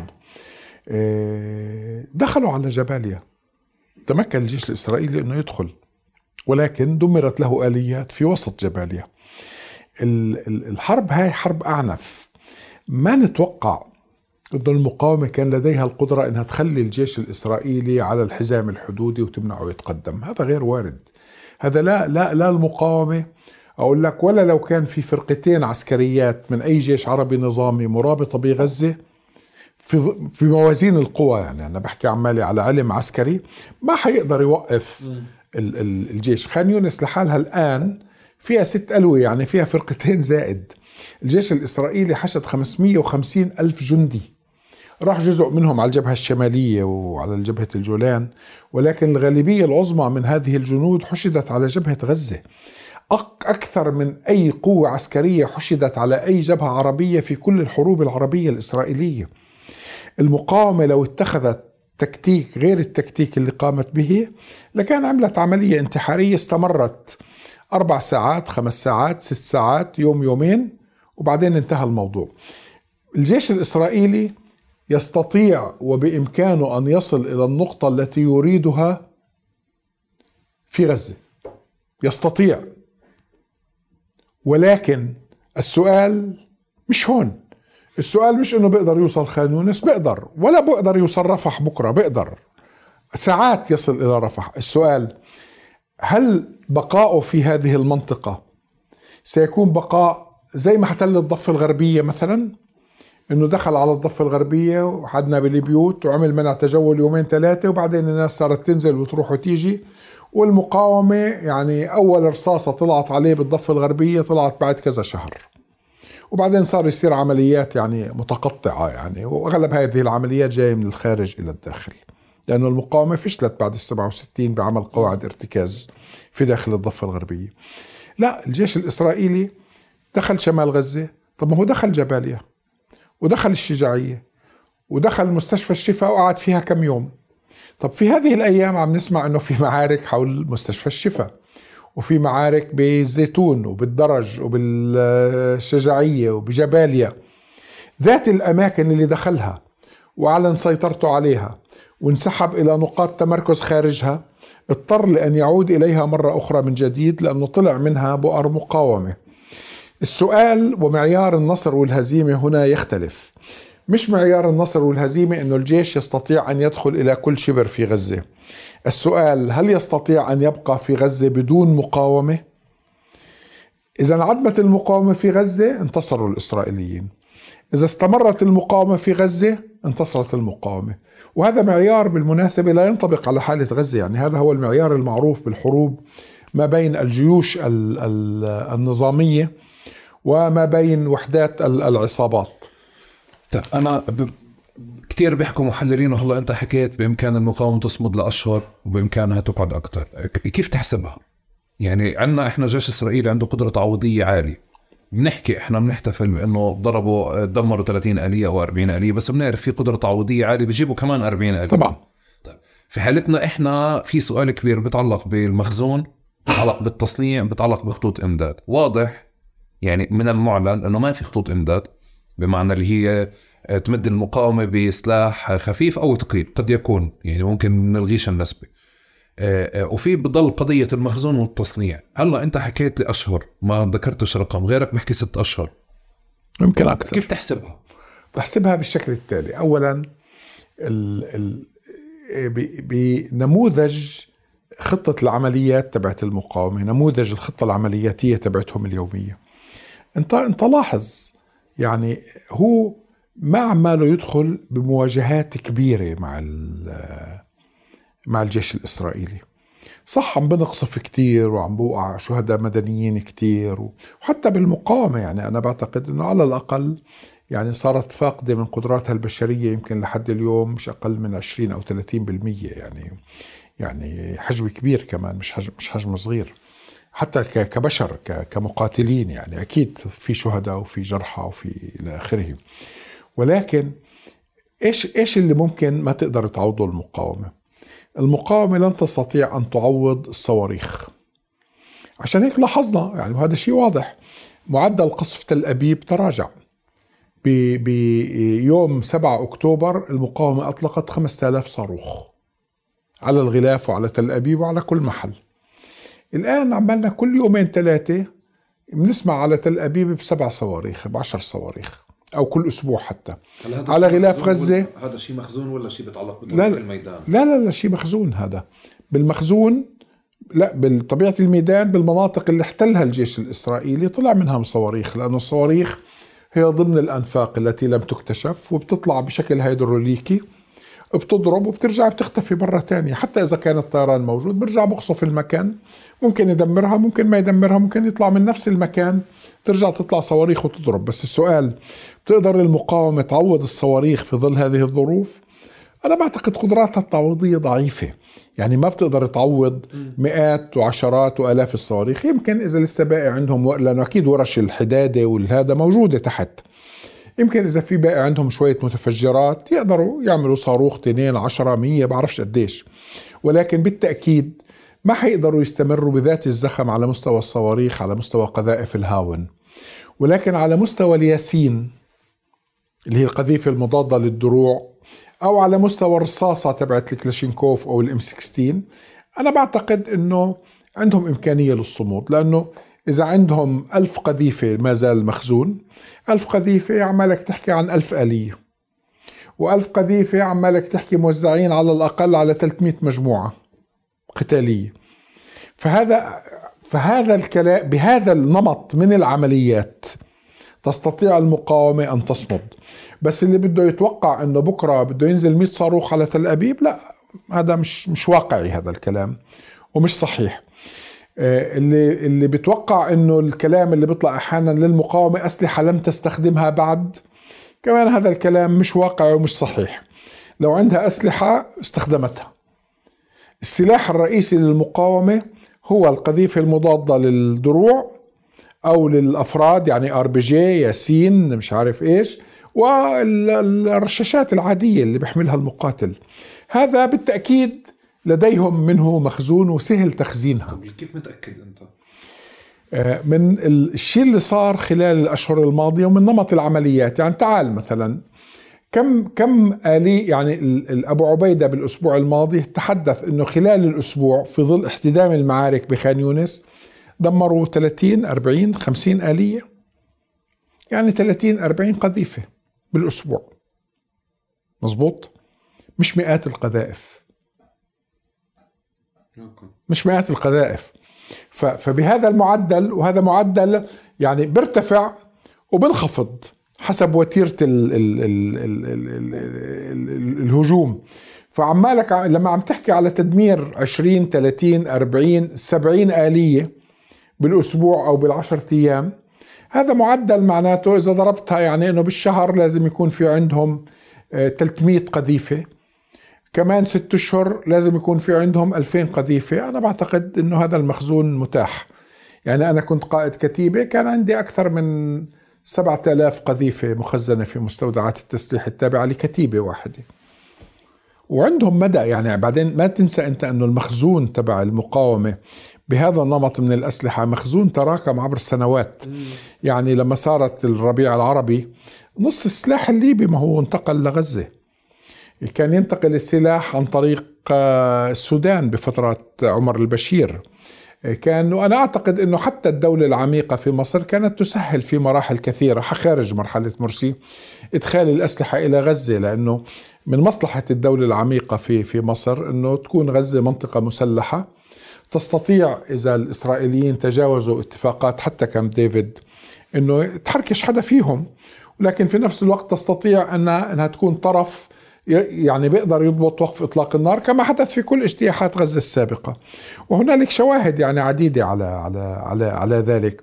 فأنا أظن إنه هذا النمط من الأسلحة والذخائر متاح في غزة ولفترات طويلة. حتى حتى إذا بدك حتى إمكانية تهريبه من الخارج أسهل من نمط آخر من السلاح أن يدخل من الخارج. يعني صعب هلأ يدخلوا صاروخ فجر اللي بده ثلاث تريلات حتى يدخل مثلا. لكن سهل آه، عن طريق مهربين المخدرات يدخلوا قذيفة أربجة أو صندوق ذخيرة كلاشينكوف يعني حتى بالمدى البعيد يعني. طب لما بتحكي كمان عن النقطة الثانية إنه ليس هنالك سلاح لم يتم استخدامه إنه بمعنى الداعي لاستخدام أي سلاح يعني كان في باكثر من مرحلة الحاجة. لاستخدام كل الأسلحة الحاجة. يعني أنت مثلا إنه المقاومة لديها أسلحة مضادة للطائرات. طيب يعني بكل هذا القصف اللي صار طلع في عندهم كم من صاروخ سام سبعة طبعا يعني عمره آه، من السبعينات يعني هذا الصاروخ مش صاروخ حديث يعني. كورنت ضربوا كورنت بس مش بالزخامة اللي عم بضربها حزب الله. وحتى الكورنت اللي عندهم يعني طراز قديم مش الكورنت الجديد يعني اللي بيقدر يطلع وينزل والى آخره وكذا. ضربوا استخدموه للكورنت في أكثر من مرة. يمكن يكون باقي عندهم كم يعني كم بس بالآخر قديش دخل كورنت لهم يعني آه، سلاح يعني ف آه، أسلحة مضادة للسفن زي اللي عند حزب الله أو زي عند اليمنيين ما عندهم. لأنه لأنه في صعوبة بتوريد الامدادات لهذا النمط من الأسلحة. حتى بعض الأسلحة الثقيلة أو الصواريخ الثقيلة اللي دخلت إلى غزة دخلت في مرحلة الربيع العربي يعني بشكل بشكل رئيسي يعني. وجابوها من ليبيا أو جابوها عبر السودان أو إلى آخره. الأسلحة الثانية تم تصنيعها في في داخل غزة يعني الصواريخ الثانية آه فال فعشان هيك من الصعب لكن الأسلحة القذائف المضادة للدروع الكذا هذا أنا أظن إنه عندهم مخزون كبير منها وجزء منها تم تصنيعه محليا. طب إحنا بنحكي على ستوك كمخزون حكيت قبل شوي أنت هيك بدي أمسكها 1000 قذيفة ب 1000 مدرعة أو أو دبابة. طب هدول كمان محتاجين جيش محتاجين قوة بشرية. القوة البشرية صار فيها ضرر. إحنا ما بنعرف عنها لأنه ما بيتم الإعلان عنها. طبعا. شو التقديرات؟ أنا أنا بقدر إنه بعد 126 يوم من المعركة من 20 ل 30% من القوة البشرية للمقاومة آه، استشهدت أو جرحت. في أي تقديرات 20 و 30% شو بنحكي عنهم؟ يعني يعني يعني حسب حسب التقديرات يعني. هي كمان خلينا أقول أنا إنه العدد الفعلي للمقاومة بغزة مش معروف. هلا الإسرائيليين بقدروا الإسرائيليين بقدروا إنه القسام أو النخبة في القسام من 30 إلى 40 ألف مقاتل. بس هل هذا محسوب فيه أيضا الأفراد العاديين؟ هي محسوب فيه الناس اللي بالتنظيم تبع حماس؟ يعني إحنا في في لبنان كان في قوات نظامية بس كان في ميليشيا. والميليشيا أحيانا كانت تلعب دور أكبر من الدور اللي بتلعبه القوات النظامية. إيش هذا الوضع في غزة؟ هل هل تم استدعاء هاي القوات فبالتالي تضاعف حجم القوات الموجودة القوات النظامية؟ آه، قوات الشرطة مثلا القسامية. ما هم كمان هدول مقاتلين وعندهم تدريب عسكري. شو مدى استخدامهم مثلا؟ إيش؟ فإذا افترضنا أنه مثلا 30 40 ألف النخبة زي ما بعطوها التقديرات الإسرائيلية أنا عمالك تحكي على 8000 ل 10000 بين شهيد وجريح من المقاتلين. ممكن يكون الرقم أقل ممكن يكون أكثر بس بالتأكيد يعني هاي المعارك وهذا القصف وهذا كذا لا شك في في شهداء وفي خسائر لا شك. بمنطق المعركة اللي أنت كنت تحكي فيه كمان إنه واضح مثلا مثل لواء رفح لسه ما اشتغل. خان يونس لسه يعني هلأ عم بخوض اشتباكاته. مثلا في الشمال الضرر كتير كبير. لما كمان بتحكي لي عن 8000 و 10000 بنحكي بنفس المنطق تبعك إنه في مراكز ممكن نكون خسرناها تماما أو خسرناها بنسبة كبيرة يعني 20 30% أنت يعني عم تحكي توتال مجموع القطاع. مجموع كل شيء آه. شوف يعني أنا أنا بدي أقول إنه يعني مثلا حتى في شمال غزة اللي أعلنوا الاسرائيل إنهم سيطروا عليه. طب ما رجعت المعارك في نفس المناطق الموجودة يمكن ما رجعت بنفس الزخم السابق. لكن عمليا هذا بيعني إنه للمقاومة قدرة على إعادة تنظيم نفسها على إعادة تضميد جراحها على إعادة لملمة صفوفها. في قدرة وفي قدرة على استخدام الياسين من عنصر بشري جديد؟ يعني عنصر غير مدرب أنا أنا أنا ما بعتقد إنه طبعا الياسين استخدامه تدريبه سهل يعني مش مش مش صعب. بنقاش طبيعة الأرض كثير ناس بتفرق بتحكي إنه بيروت ما كانتش أرضنا فكان يعني حتى لما بروحوا للمطالبه الأمريكية والإسرائيلية في الأول لانسحاب المقاومين أو القيادات القسام من غزة بفرقوا إنه مستحيل يطلعوا الشباب من من غزة لأنه هي أرضهم والشيء بيفرق عن لبنان. بس معلش بدي أرجع للبنان بعتقد اليوم بأثر رجعي بنحكي إنه ما كانتش أرضهم بس السلوك فعليا ولا مرة كانت المعركة إنه أو محطوط احتمالية إنه يطلعوا الشباب من لبنان. أنا عم بحكي صح؟ يعني طبعا. وقتها أنتم ما كنتوا تفكروا لا لا لا, لا على على الإطلاق ما كان في أي تفكير بذلك. وأنا إذا بدك رأيي كمان أنا حتى رأيي إنه الشروط الضغوط اللي عملها عملتها حكومة شفيق الوزان أو حتى اللي عملتها بعض أطراف الحركة الوطنية أو المجتمع العربي لخروج المقاومة ما كان ممكن تنجح. لولا آه، فخ سياسي عمله فيليب حبيب ويمكن ساهم فيه بعض العرب أقنعوا القيادة الفلسطينية بأنه مقابل خروجكم من لبنان وشوية تنازلات في برنامجكم السياسي وإلى آخره وكذا راح ترجعوا تفوتوا في عملية التسوية فهم اعتقدوا أنه إذا طلعوا من بيروت سيصبح طرف سيصبحوا طرفا مقبولا للدخول في عملية التسوية. يعني ارتبط هذا الموضوع بهذه المسألة. أنا رأيي لو ما كان هذا العرض قدم للمقاومة في معركة بيروت ما بتطلع. والدليل على ذلك دليلي على ذلك إنه ما كانت كتير القيادة الفلسطينية مرتاحة للعمليات اللي كانت عم بت في البداية اللي عم بتصير خلف الخطوط بعد خروجها من بيروت في البداية لأنه هذا معناته أنه هي عمالها بتخل بالتزامها أنه هي ما طلعت من, من لبنان. ولكن يبدو بعد ما تيقنت أنه آه ما في عرض جدي لإلها للدخول بعملية التسوية نص القوات الفلسطينية اللي كانت بلبنان تمت إعادتها إلى لبنان. تمت إعادتها إلى لبنان لاعتبارات متعددة. أول شيء لإفشال مخطط آه، القيادة السورية في ذلك الوقت للاستيلاء على منظمة التحرير. فالمنظمة بدها تقول إنه هي موجودة. وين بدها تقول موجودة؟ باليمن وبتونس ما بتركب. فلازم تكون موجودة في في لبنان بالأرض. فبدت ترجع القوات الفلسطينية رجعت على المخيمات رجعت على عين الحلوة وخاضت معارك كبيرة هناك. ورجعت على بيروت وعلى شتيلة وعلى صبرا وعلى برج البراجنة. و... والجانب يعني جانبين جانب منه التصدي لهذه المحاولة والجانب الثاني جانب الرد على ال ال آه، إنه الأمريكان وعدوهم ولم وما صار في وفاء بهذا الوعد. الخوف أيضا في غزة أنا بعتقد قد يتمثل في مشروع من هذا النوع في اليوم التالي ما بعد غزة ما هي الإغراءات أو الوعود الكاذبة أو الوهم الكاذب الذي سيقدم للمقاومة لكبح جماحها أو لوقفها أو لجعلها تقبل بشروط جديدة. طلع بوادر لهذا الكلام. بايدن بدا يرجع يحكي عن حل الدولتين. هذا الحل اللي كان عبارة عن ديباجة في البيانات السياسية. عم بنحكى عنه الآن بشكل بشكل كبير ولكن من الواضح إنه ما في آليات لتنفيذه. بالتالي حيبقى عبارة فقط عن بيع للوهم. كيف بدها تتبلور الأمور؟ كيف بدها تمشي؟ هل ستت هل ستمضي الأمور باتجاه مزيد من الضغط على المقاومة ونزع سلاحها وإرسال قوات دولية أو قوات عربية من الدول المطبعة. مهمتها نزع سلاح المقاومة في غزة وجعل غزة منطقة منزوعة السلاح ولا سيكون عبر التلويح بمبادرات سياسية. إنه إذا بتوقفوا بتتركوا السلاح على شقة رح نعطيكم دولة. وبالنتيجة بس يوقفوا كذا أنا بعتقد إنه ما في إمكانية بيع وهم فقط لا غير.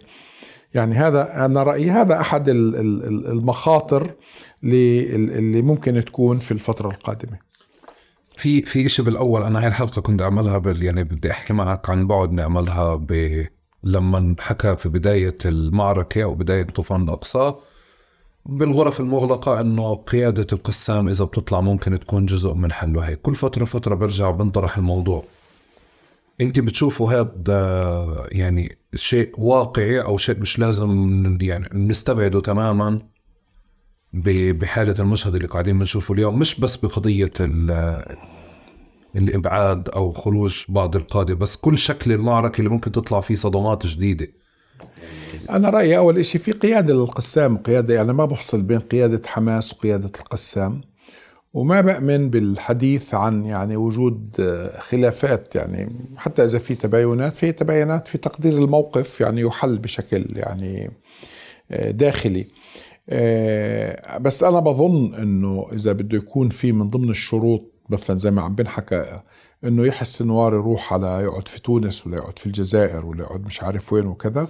أنا أظن إنه هذا لا يجوز على الإطلاق أو إنه يطلعوا مقاتلين القسام زي ما طلعوا مقاتل أنا برأيي شوف التاريخ ما بيكرر حاله.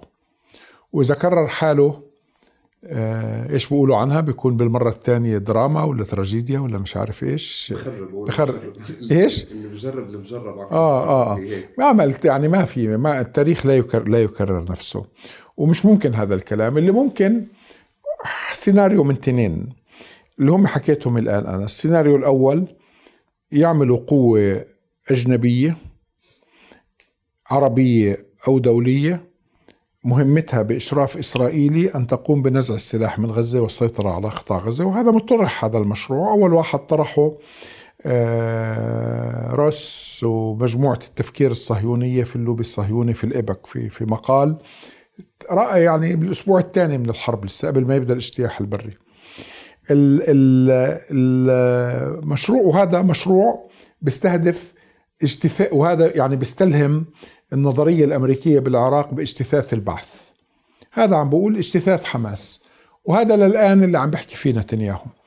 المشروع الثاني اللي هو لا بنرمي مش عصاي بنرمي جزرة للفلسطينيين. الجزرة اللي هي الحكي إعادة الحديث عن حل الدولتين آه، حكي عن إصلاحات بالسلطة إعادة وجود السلطة بغزة وبالتالي يعني هذا مبرر ومخرج لقيادة حماس أو لغيرها للقبول بهدنة طويلة بوقف إطلاق نار ولكن هذا لا يعني أنه حماس حتخرج من المشهد السياسي. يمكن دورها يصغر يمكن دورها ما يكون بنفس الحجم السابق.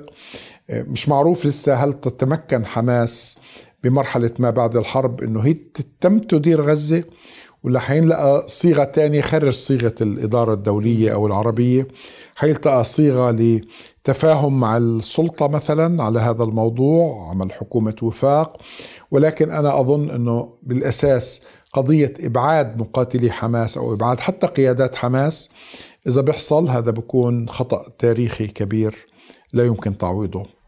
طب تعطيني كاستك المي أضيف لك مي عشان أسألك سؤال هلا. بنشف الريق. بنشف الريق. في ثنائية العسكري والسياسي هاي دائما إحنا بنضل عالقين فيها. تمام.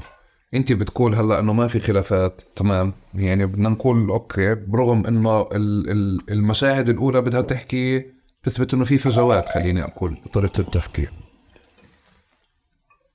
7 أكتوبر عملية عسكرية السياسة لحقتها. صح؟ لا. لا.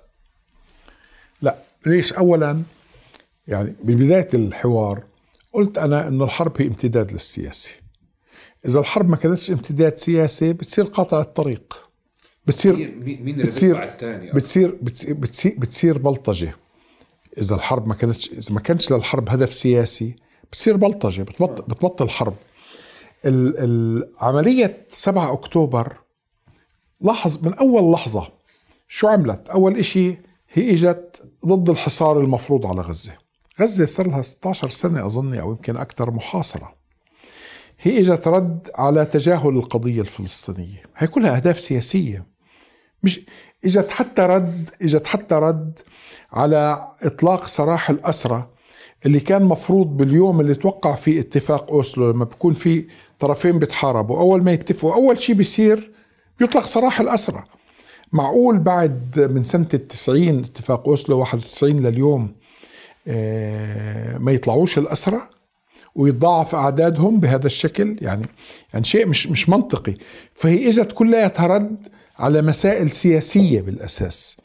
يعني حتى حتى جلب أسرى رد على مسائل سياسية. بالضرورة بالضرورة. بالضرورة هو مزبوط هي هي هي سياسة هي مش مش عملية عسكرية فنية. بس هون بالحاله آه. هي مش هلأ هلأ السؤال السؤال كمان طب السنوار عسكري؟ طيب يا سيدي السنوار ما هو منتخب لقيادة حركة حماس في غزة هو رئيس حركة حماس في غزة. يعني شو هو العسكري في في في, في حروب في يعني يعني بالآخر بالآخر بالآخر هلأ صح يمكن القيادة السياسية لحماس في الخارج ما بتعرف فيها. يمكن حتى حلفاء حماس في محور بين قوسين المقاومة ما عرفوا فيها إلا بعد ما صارت بس هي لها علاقة باعتبارات لها علاقة بأمن العملية نفسه. بس أنا أنا أظن أنه لا العملية من الأساس هي عملية عملية سياسية. عملية عسكرية تستهدف تحقيق أهداف سياسية. مش أكثر مش أكثر من هيك. ما عندي شك. آه هلأ الحكي والتسريبات إنه والله قيادة حماس برا مش موافقة عليها أو بتعرفش فيها أو, أو بدها تتنصل أو, أو مش مح أو مش محضرة لها. ما بعرف. ما يعني ما بقدر. ما بقدر. ما بقدر أفيد. بس أنا أنا مش شايف بالسيناريوهات اللي صارت حتى هاي اللحظة مش شايف إنه في تباينات كبيرة بين الجهتين. يعني واضح حتى حتى إذا بدك رأي. يعني مثلا خليل الحيه نائب السنوار في غزة. طيب خليل الحية يقال إنه طلع من غزة ومعاه سر هذه المعركة حتى يبلغ قيادة حماس. يمكن ما بلغهم يعني يمكن الاتفاق إنه بتبلغهم بس تصير المعركة. يقال إنه العاروري بلغ نصر الله بالمعركة فجر يوم المعركة يعني قبل المعركة بساعة أو بنص ساعة. يعني يعني كان في ترتيبات حتى مع بعض أطراف على الأقل القيادة السياسية. اللي موجودة في في الخارج. وأنا أنا أظن انه إنه لا هي عملية سياسية. بعدين التمييز بين العسكري والسياسي ممكن يصير حتى الجيوش. يعني في بحوث عديدة عن علاقة الجيش بالسياسة. هل الجيش فعليا هلا بالأنظمة الديمقراطية نعم القيادة السياسية بتحدد قصص الجيش. بس هل فعلا الجيش ما له علاقة هل بالولايات المتحدة الأمريكية الدولة العميقة اللي هي أساسا من الجيش ما له علاقة بالسياسة بيقدر رئيس الولايات المتحدة الأمريكية لأنه هو رئيس الولايات المتحدة يعطي تعليمات للجيش مخالفة عن العقيدة العسكرية تبعت الجيش وعن رؤيته الاستراتيجية وعن خططه العملياتية ما بيقدر الجيش مكون مكون سياسي صح. ينضبط للقيادة السياسية طالما القيادة السياسية متفقة معاه بس خد مني في في أهم الأنظمة الديمقراطية إذا القيادة السياسية بتنجن وبتروح باتجاهات بعيدة عن عن الدولة العميقة الجيش ما بيقدر يتحمل. أقول لك حتى أنا رأيي في بعض الأنظمة العربية العريقة يعني في مصر ما بعرف بالوضع الحالي بس أنا بعرف حتى أيام مبارك وعمر سليمان وقابلت ضباط مصريين. العقيدة العسكرية للجيش المصري ما زالت أنه العدو سيأتي من جهة إسرائيل. لم تتغير العقيدة العسكرية.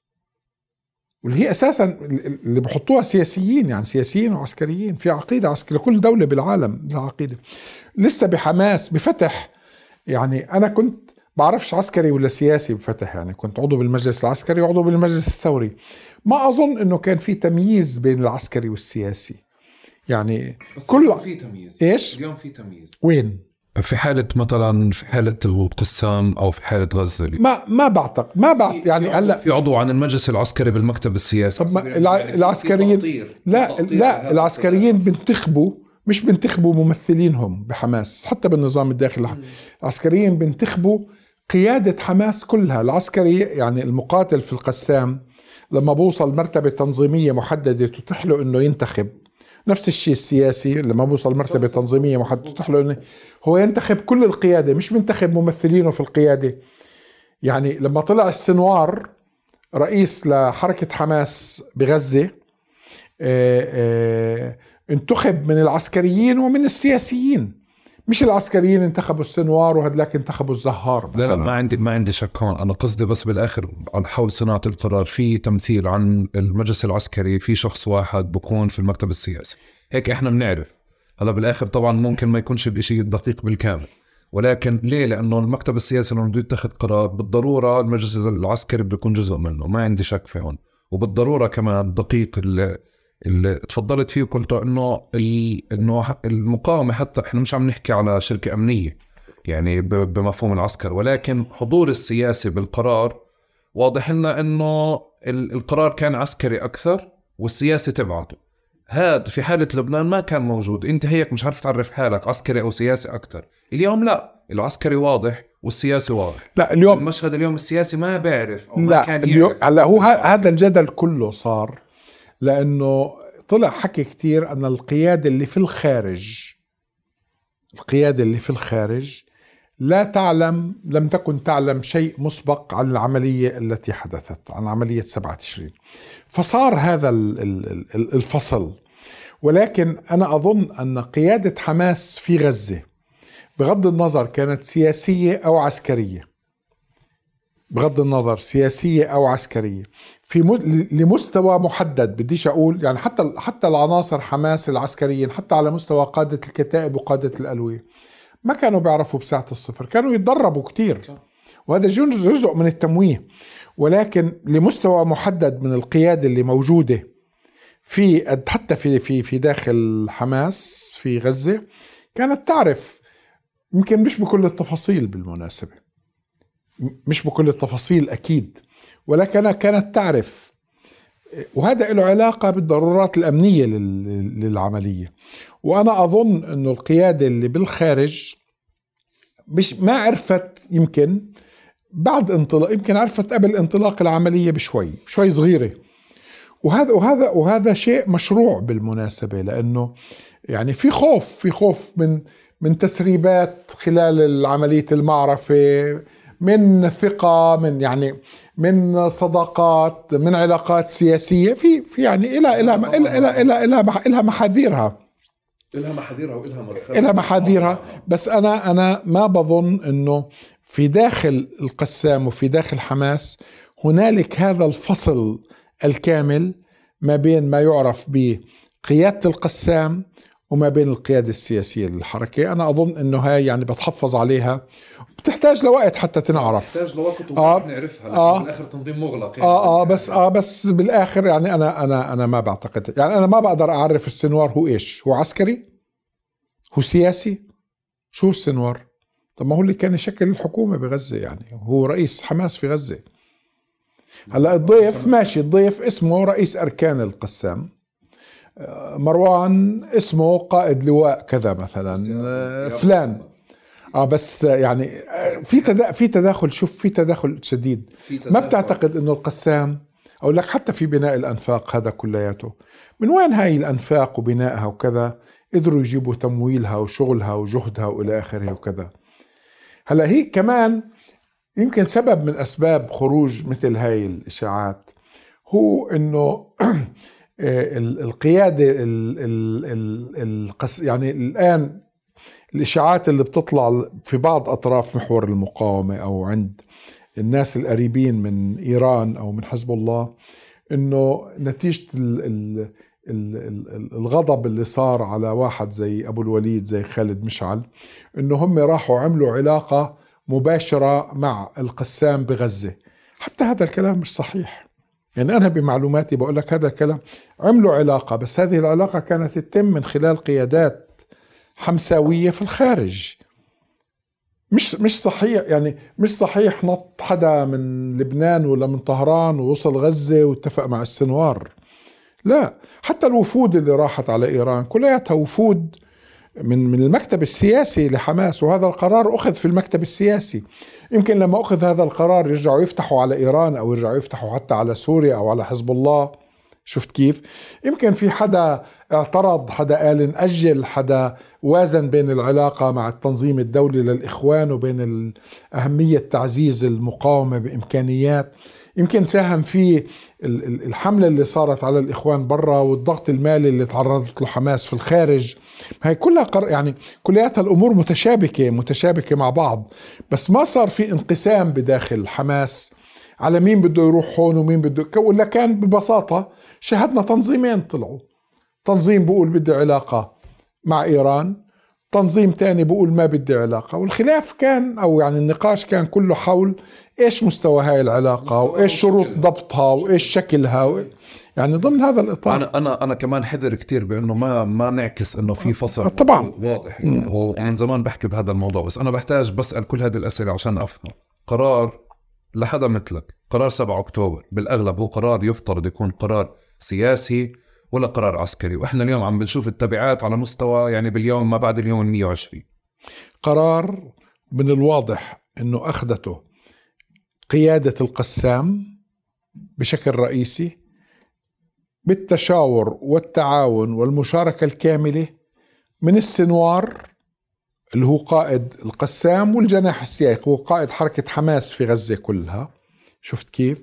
وبعض أعضاء بعض أعضاء اللي كانوا بيعرفوا فيه بشكل مسبق بعض أعضاء قيادة حماس في آه، غزة وربما بعض أعضاء المكتب السياسي في الخارج اللي كانوا يعرفوا بكل هذه التفاصيل. هلأ قيادة حماس بالخارج بتقول إحنا كنا عارفين إنه بده يصير في إشي ولكن ما كنا نعرف تفاصيل هذا الإشي. بس أنا مثلا بعتقد إنه واحد زي الشيخ صالح العروري كان يعرف ويعرف تفاصيل وحكى أظن يعني طلعت مصادر من حزب الله إنه الشيخ صالح بلغ حسن نصر الله قبل المعركة صحاه على الفجر. يعني المعركة صارت على الستة هو على الخمسة. طلب مقابلة عاجلة وراح شافه الساعة خمسة بلغوا بالعملية. هذا معناته إنه هو كان بيعرف قبل بيوم وبيومين وبثلاثة. وخلاها عنده ما حكاها حتى لحليفه أو يعني أو المفترض أن يكون حليفه. هذا اللي صار. آه. اليوم إذا بدنا نرجع مرة تانية 7 أكتوبر بكرة بده يصير بتحس إنه أنت القرار هذا بغالبيته قرار سياسي وإحنا شايفين نتائجه اليوم أو قرار عسكري أكثر. يعني نحن نرجع لنفس النقطة أحمد. ما أنا ما بفصل بين العسكر والسياسي. إيش يعني عسكري؟ يعني, يعني إنه يعني إنه إيش؟ موجود السياسيين إحنا مش جاهزين. لا مثلا. لا لا لا. أنا يعني أنا أنا اظن أنا أظن انه أنا أنا أظن إنه التقدير كان تقدير القيادة اللي عملت هذا القرار إنه هي بدها تعمل عملية محدودة من حيث الزمان ومن حيث المكان تلحق ضربة كبيرة بالجيش الإسرائيلي يجيبوا كم من أسير حتى يحسنوا شروطهم التفاوضية فيما يتعلق بالأسرى وفي حصار غزة. بعتقد أنا وهذا بالح... وهذا بالمناسبة حدود العملية بهذا الشكل هي حدود عملية عسكرية سياسية بأفق سياسي واضح أنا بعتقد أنه اللي صار تجاوز هذه الحدود نتيجة الانهيار الشديد اللي صار بالجبهة الإسرائيلية. تجاوزت العملية يعني خرجت عن كل شيء كان مخطط له. أنا أنا بسأل هذه الأسئلة ومعلش هي أسئلة يعني زنيت عليه. لا لا عادي. في بالي كمان شيء ثاني إنه أيوة. ال... ال... وأنت بتعرف الله يستر. العلاقة مع دحلان كانت لفترة أصلا. إنه سؤال هذا يخص غزة فقط غزة من تقرر ولا بقية الساحات. لما اتخذ القرار بسياق غزة بعدين تدخلت بقيه الساحات وحولوا إنه لا هذا قرار لأنه في له تبعات على مستوى إقليم وعلى مستوى علاقات. فبطل قرار في غزة. فمن هذا الباب بحكي إنه حتى هم داخليا هم مش إشي اللي هو مكتب مغلق أو شيء عسكر وشيء سياسي أو ساحة هون وساحة هون إنه في إشي تكاملي بصير. بحالة بيروت آه، إحنا بنعرف أنا بعرفش قديش الايش دقيق. اليوم نحكي عن كتير سياسي وكتير عسكر وبنحكي عن عن عن كمان صور هيك زي كأنه باهتة للانسحاب منها. بس في حينها كمان بنحكي على قضية كان في مناصرة واسعة للشعب الفلسطيني أو للمقاتلين. كان في متطوعين بيجوا. إذا بدي أسأل هيك بهديك المرحلة كمان كان في حالة مناصرة واسعة ل... ل... ل... للمقاتلين للحالة الفلسطينية اللي موجودة. كان في اهتمام أصلا بتقديم رواية لهم إحنا ليش قاعدين بنخوض هذيك المعركة؟ أي معركة ما فهمت ما فهمت سؤالك. بحكي المرحلة الزمنية اللي هي صار فيها في, بير... صار في بيروت في بيروت كان في اهتمام بتقديم الرواية إحنا ليش عم بنقاتل؟ طبعا ببيروت يعني الرواية كانت أسهل لأنه الرواية في بيروت كان واضح إنه في اجتياح إسرائيلي على لبنان وعلى بيروت لتصفية المقاومة بعدين صار لإخراجها من المقاومة. وصار في تضامن واسع بعدين في حالة بيروت بدك تنتبه لشيء مهم إنه في حالة بيروت ما كانش في آه، آه، وحدة في داخل المجتمع الإسرائيلي على الحرب في لبنان. يعني في ظل حصار بيروت اجى نتنياهو لبد وإجا إفنيري وقابلوا أبو عمار. في نص حصار بيروت خرج في تل أبيب مئة ألف متظاهر ضد الحرب. في مجزرة صبرا وشتيلة خرج 400 ألف متظاهر يهودي في شوارع تل أبيب ضد التظاهرة. وطالبوا بتشكيل لجنة تحقيق وطلعت لجنة تحقيق. هذا الحكي الآن في وضع غزة غير متوفر. لم تخرج مظاهرة واحدة إلا مظاهرة دعت لها أظن الجبهة التقدمية للسلام والمساواة آه، بها عشرات.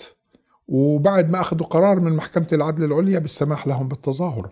لم تخرج حتى الآن مظاهرة ضد الحرب حتى هذه اللحظة. هنالك مجتمع إسرائيلي متوحد حول الحرب في غزة.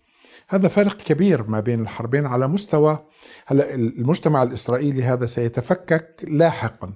لما بده يصير في تحقيق ليش صار سبعة تشرين في تحقيق بقصة الأسرة في تحقيق على مستوى إداء الحرب في بيرجعوا مرة تانية ينكشوا للتعديلات القضائية تبعت نتنياهو.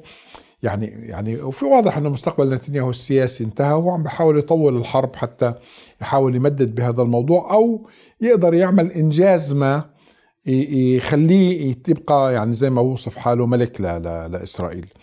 آه، ولكن الآن حتى هذه اللحظة ما زال المجتمع الإسرائيلي متوحد. موضوع الاتفاق مع دحلان موضوع ما لها علاقة بالعسكر السياسي.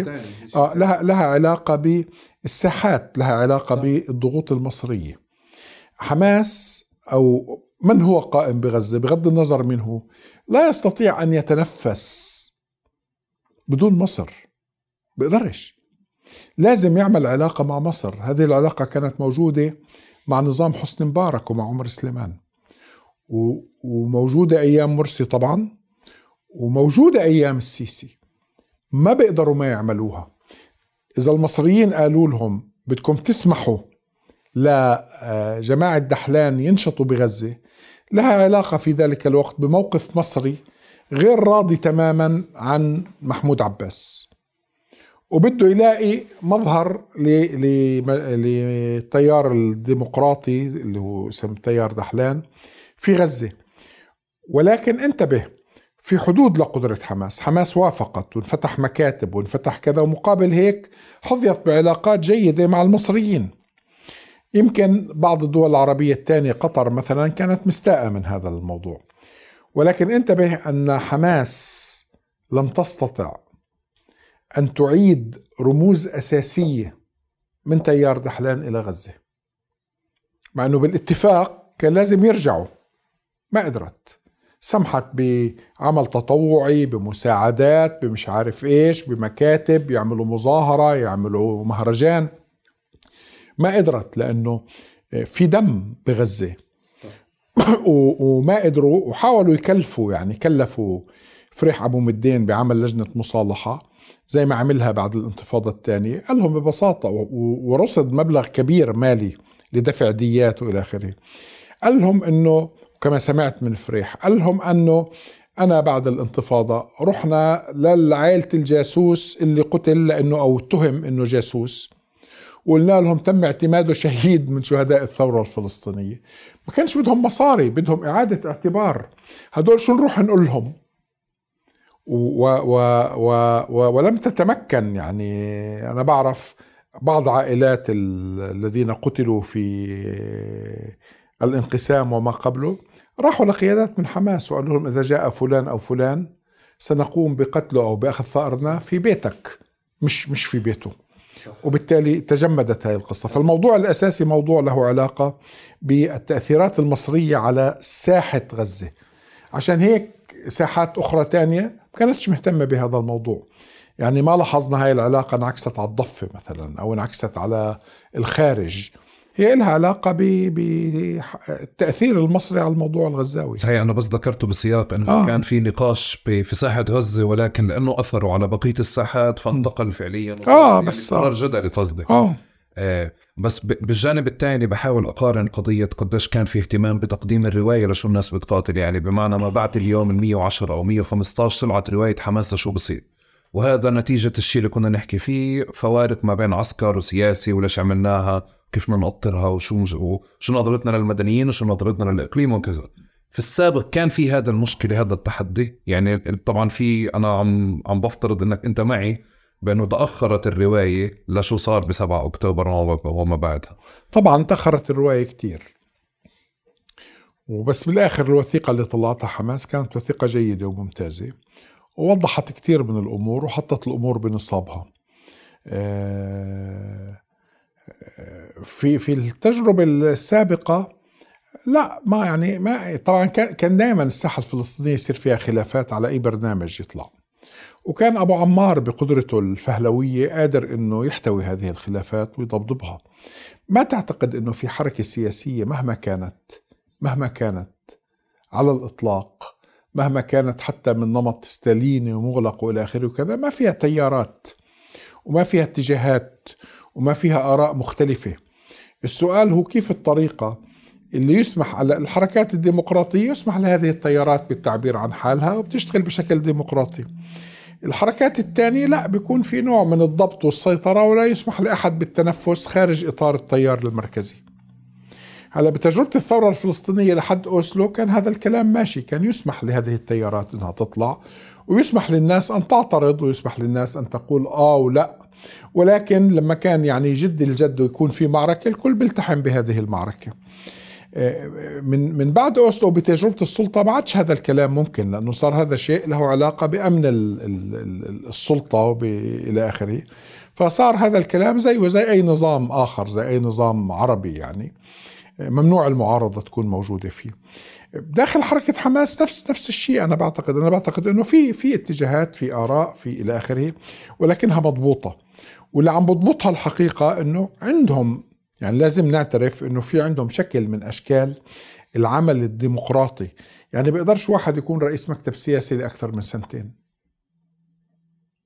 ما بيقدر. هو الحزب الوحيد عندنا اللي بيعمل انتخابات أصلا. بقول لك آه بالمناسبة لما بيكون في هذا الشكل الديمقراطي بخلي في آراء مختلفة ولكن بحافظ على الوحدة. وهذا شيء طبيعي. اليوم المعركة فيها ثقل مدني. يعني فيها صور رمادية فيها معاناة فيها وضع صعب جدا. لا شك بلشنا الحكي بأنه قديش حجم الاستعداد كان على مستوى مدني ل... لتبعات المعركة هاي. آه، قديش صعب على على صاعد صانع القرار يتعاطى مع هيك موقف؟ يعني شوف اولا اللي يعني في في آه، ناس آه، محللين بشوفوا جانب واحد من الصورة اللي هو جانب صمود المقاومة ومعجزاتها وبطولاتها الخارقة. أوكي هذا جانب موجود. ولكن ما عم بيشوفوا وبشوفوا المعاناة الإنسانية كقصة إنسانية يعني كإلى آخره. لكن أنا رأيي لازم ينشاف بدقة. شو تأثير هذه المعاناة الإنسانية على مستقبل المقاومة في غزة؟ يعني الاستطلاع اللي عمله المركز العربي حول اتجاهات الرأي العام أو عفوا مش المركز العربي الاستطلاع اللي عمله مركز القدس مركز خليل الشقاقي. خليل الشقاقي. آه. استطلاع لافت أنا بعتقد. 95% من الناس بالضفة بأيدوا حماس أو بأيدوا المقاومة بغزة. في غزة النسبة كانت 52% هذا ناجم لمسألتين. المسألة الأولى أنه حماس هي اللي كانت تحكم غزة. ودائما الحاكم يعني بتصرفاته المختلفة وفي ملاحظات كبيرة على تصرفات حماس لما كانت هي عم بتدير شؤون غزة. يعني تدخلوا أكثر من اللازم بالحياة اليومية للناس أنا بعتقد. يعني هذا إحدى الجوانب. بمرحلة من المراحل آه، منعوا الأراجيل مثلا. أو منعوا النساء تسبح أو يعني حاولوا يتدخلوا بالحياة الخاصة للناس. بعدين رجعوا تراجعوا يعني كان في يعني في البعض اعتقد إنه هو بده يعمل من غزة يعني خلافة إسلامية ودولة إسلامية وفي اتجاهات أخرى أكثر أكثر عقلانية. ولكن حماس فشلت في إنها تقدر تركز على المقاومة وتحول إدارة غزة لإدارة وحدة وطنية مشتركة. هلأ لما كنا نناقشهم بهذا الموضوع كانوا يقول لك يا أخي الفصائل الثانية مش قابلة. وعليها ضغط من السلطة وعليها إلى آخره ولكن أنا بعتقد إنه كان لازم يلاقوا صيغ مختلفة. يا سيدي جيبوا عائلات غزة يجيبوا المخاتير يجيبوا المشاي يعني يعني لازم يشعروا أهل غزة بإنه ما في حزب أو حركة هي اللي عم تحكم غزة. من يحكم غزة هم أبناء غزة. حتى انتخابات بلدية ما عملوا حتى انتخابات في اتحادات في الجامعات وطلابية ما عملوا. وأنا رأيي هاي هاي يعني بتاثر بالتأكيد على تقييم الناس. الشغلة الثانية حجم القصف وحجم الدمار والمعاناة الإنسانية بالتأكيد حتأثر على نظرة الناس لهذا الموضوع. آه، أنا رأيي أنه هذا الموضوع لازم يؤخذ بجدية شديدة لأنه سيؤثر على مستقبل حماس وعلى مستقبل المقاومة وطريقة تعاطيها مع السكان في غزة خصوصا في ظل الحديث عن الإعمار وشروطه والتعليم والصحة وكل كل هذا الكلام. فهذا شيء مهم ولا يجوز تجاهله على الإطلاق ولا يجوز أن ننظر فقط إلى الجانب المشرق من الصورة اللي هو جانب صمود المقاومة وبطولاتها. لازم أيضا ينشاف الجانب الآخر. بالآخر المقاومة تحتاج إلى حاضنة شعبية. أنا كنت كنت بسأل بوضعية العسكري والسياسي والمدني لأنه بشعر أنه كتير صعب اليوم الموقف. أنت لإلك. لو إنك في المعركة وصانع قرار كحدا عسكري وحدا سياسي وحدا أب وحدا باحث وحدا باكثر من مكان إنك تتعاطى مع كمية الموقف. هذا كتير صعب ومعقد. ومن مكان تاني بعرف إنه إحنا مرقنا بكتير أحداث بالثورات الأخيرة. ما كان في ولا قائد سياسي ولا قائد عسكري تراجع أو أعلن عن التراجع مبكرا. فبصير في سؤال أصلا إنه إحنا بالضرورة رح نضل مقدمين يعني إنه بكونش الواحد شايف مشهد أو أو أو موقف أو معركة اللي تم تحديدها مسبقا. مثلا يمكن غير اللي هو أوضح اليوم تدخل حزب الله أو مستواه آه، بس في سؤال هيك جدلي بنضل نسأله أنا وأصحابي إنه وين القائد العسكري بتراجع؟ يعني وين باخذ وين الضغط المدني بتحول عليه ل أو تأثيره ليضغط باتجاه إنه ياخذ قرارات هو بتمنى ما كان ياخذها عسكريا أو سياسيا. شوف آه ما في قائد عسكري إذا كان قائد عسكري حقيقي بيعمل أي خطوة. إلا وفي بذهنه هدف بده يحققه. الهدف مش بس تدمير العدو أو إلحاق خسائر فيه هذا هدف موجود بس بالآخر في أهداف في أهداف تانية. في أهداف إيش النتيجة اللي بده يوصلها من هاي المعركة؟ إذا بطل في نتيجة بده يوصلها من هذه المعركة بكون عم بضحي بجنوده وبالناس اللي حواليه وبالكذا بشكل عبثي. يعني بالآخر في في في نتيجة. مش هلا طبعا لا شك في بالتاريخ العسكري في حديث مثلا عن ناس آه، يعني آه، ما استسلمت ناس تمت تقاتل للحظة الأخيرة ناس ما طلعت على شيء تاني. بس حتى هذا أنا برأيي في وراه هدف سياسي في وراه في وراه الهدف اللي له علاقة بال بجوهر الصمود بضرب مثال بالتضحية إعطاء فرص لمجموعات تانية حتى يكون عندها فرصة للاستعداد آه، منع العدو إنه يتقدم تأخيره. يعني هذا كمان كله كله له أهداف. ما بيجوز لأي عمل عسكري ما يكون في له هدف. ببطل ببطل له قيمة. مهما كان مهما كان عظيم ببطل له قيمة. وأنا أظن إنه الهدف الأساسي للعملية الحالية بغزة الآن هي المحافظة على المقاومة واحد. الحديث عن إعادة إعمار غزة ومنع التهجير القصري أو الطوعي آه، هي آه، عدم تمكين إسرائيل من الخروج بصورة الانتصار. بنفس الوقت في أهداف أخرى يمكن تكون غير مرئية لكن لها علاقة بالمجتمع الدولي حالة التضامن اللي بتصير مع الشعب الفلسطيني والمجتمعات العربية بالضغوط على النظام العربي لعرقلة التطبيع لإعاقته إلى آخره. وبالنتيجة الهدف الأساسي لازم يكون هو منع تصفية القضية الفلسطينية لأنه في مخاطر حقيقية بهذا الاتجاه. فأي عمل عسكري واستمراره إلى آخره بده يروح بهذا بهذا المجال يعني مش خارجه. ما كيف تتعاطى مع سؤال الناس اللي بتطلع وبتقول أو أنت بتشوفهم على الأخبار إنه انضغطنا أو تعبنا؟ كيف يعني وين بتأخذهم بعين الاعتبار؟ أنا رايي أنا رأيي هذا حقهم وأنا رأيي إنه يؤخذوا بعين الاعتبار مثلا في صفقة باريس الأخيرة تبعت المفاوضات. أنا أظن إنه المقاومة بحاجة حقيقية إنه تعمل هدنة على الأقل المرحله الأولى، المرحلة الثانية أنا بقول لك صعبة. ولكن المرحلة الأولى لابد لابد إنه الناس تتنفس لابد إنه أنت تحس يعني توفر هاي القصة وتحاول تستفيد من 42 يوم لهذا الموضوع. وأنا أظن أنه هذا كان جوهر الرد تبع حماس. وحتى أنا بعتقد أنه حتى الشروط اللي حطتها للمضي في هذه الجولة الأولى يمكن تنزل مش بالضرورة التمهيد زي ما هي عالية. ممكن تنزل. وهذا دليل إدراك أنه لازم يعملوا هاي الخطوة. هلأ الخطوات الثانية بدها تكون أصعب لا شك. ولكن على الأقل هذه الخطوة أنا بعتقد أنها رح تمشي. أنا بترك لك المايك هسا تعبتك معي.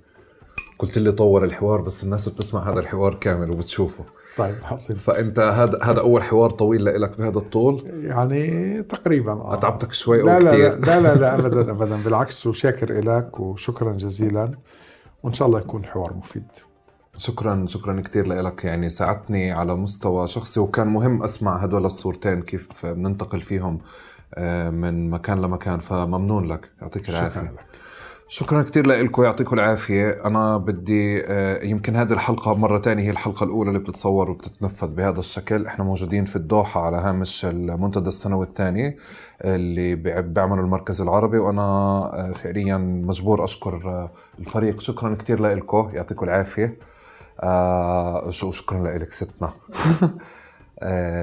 وإن شاء الله نلقاكم في حلقة جديدة من تقارب. شكرا.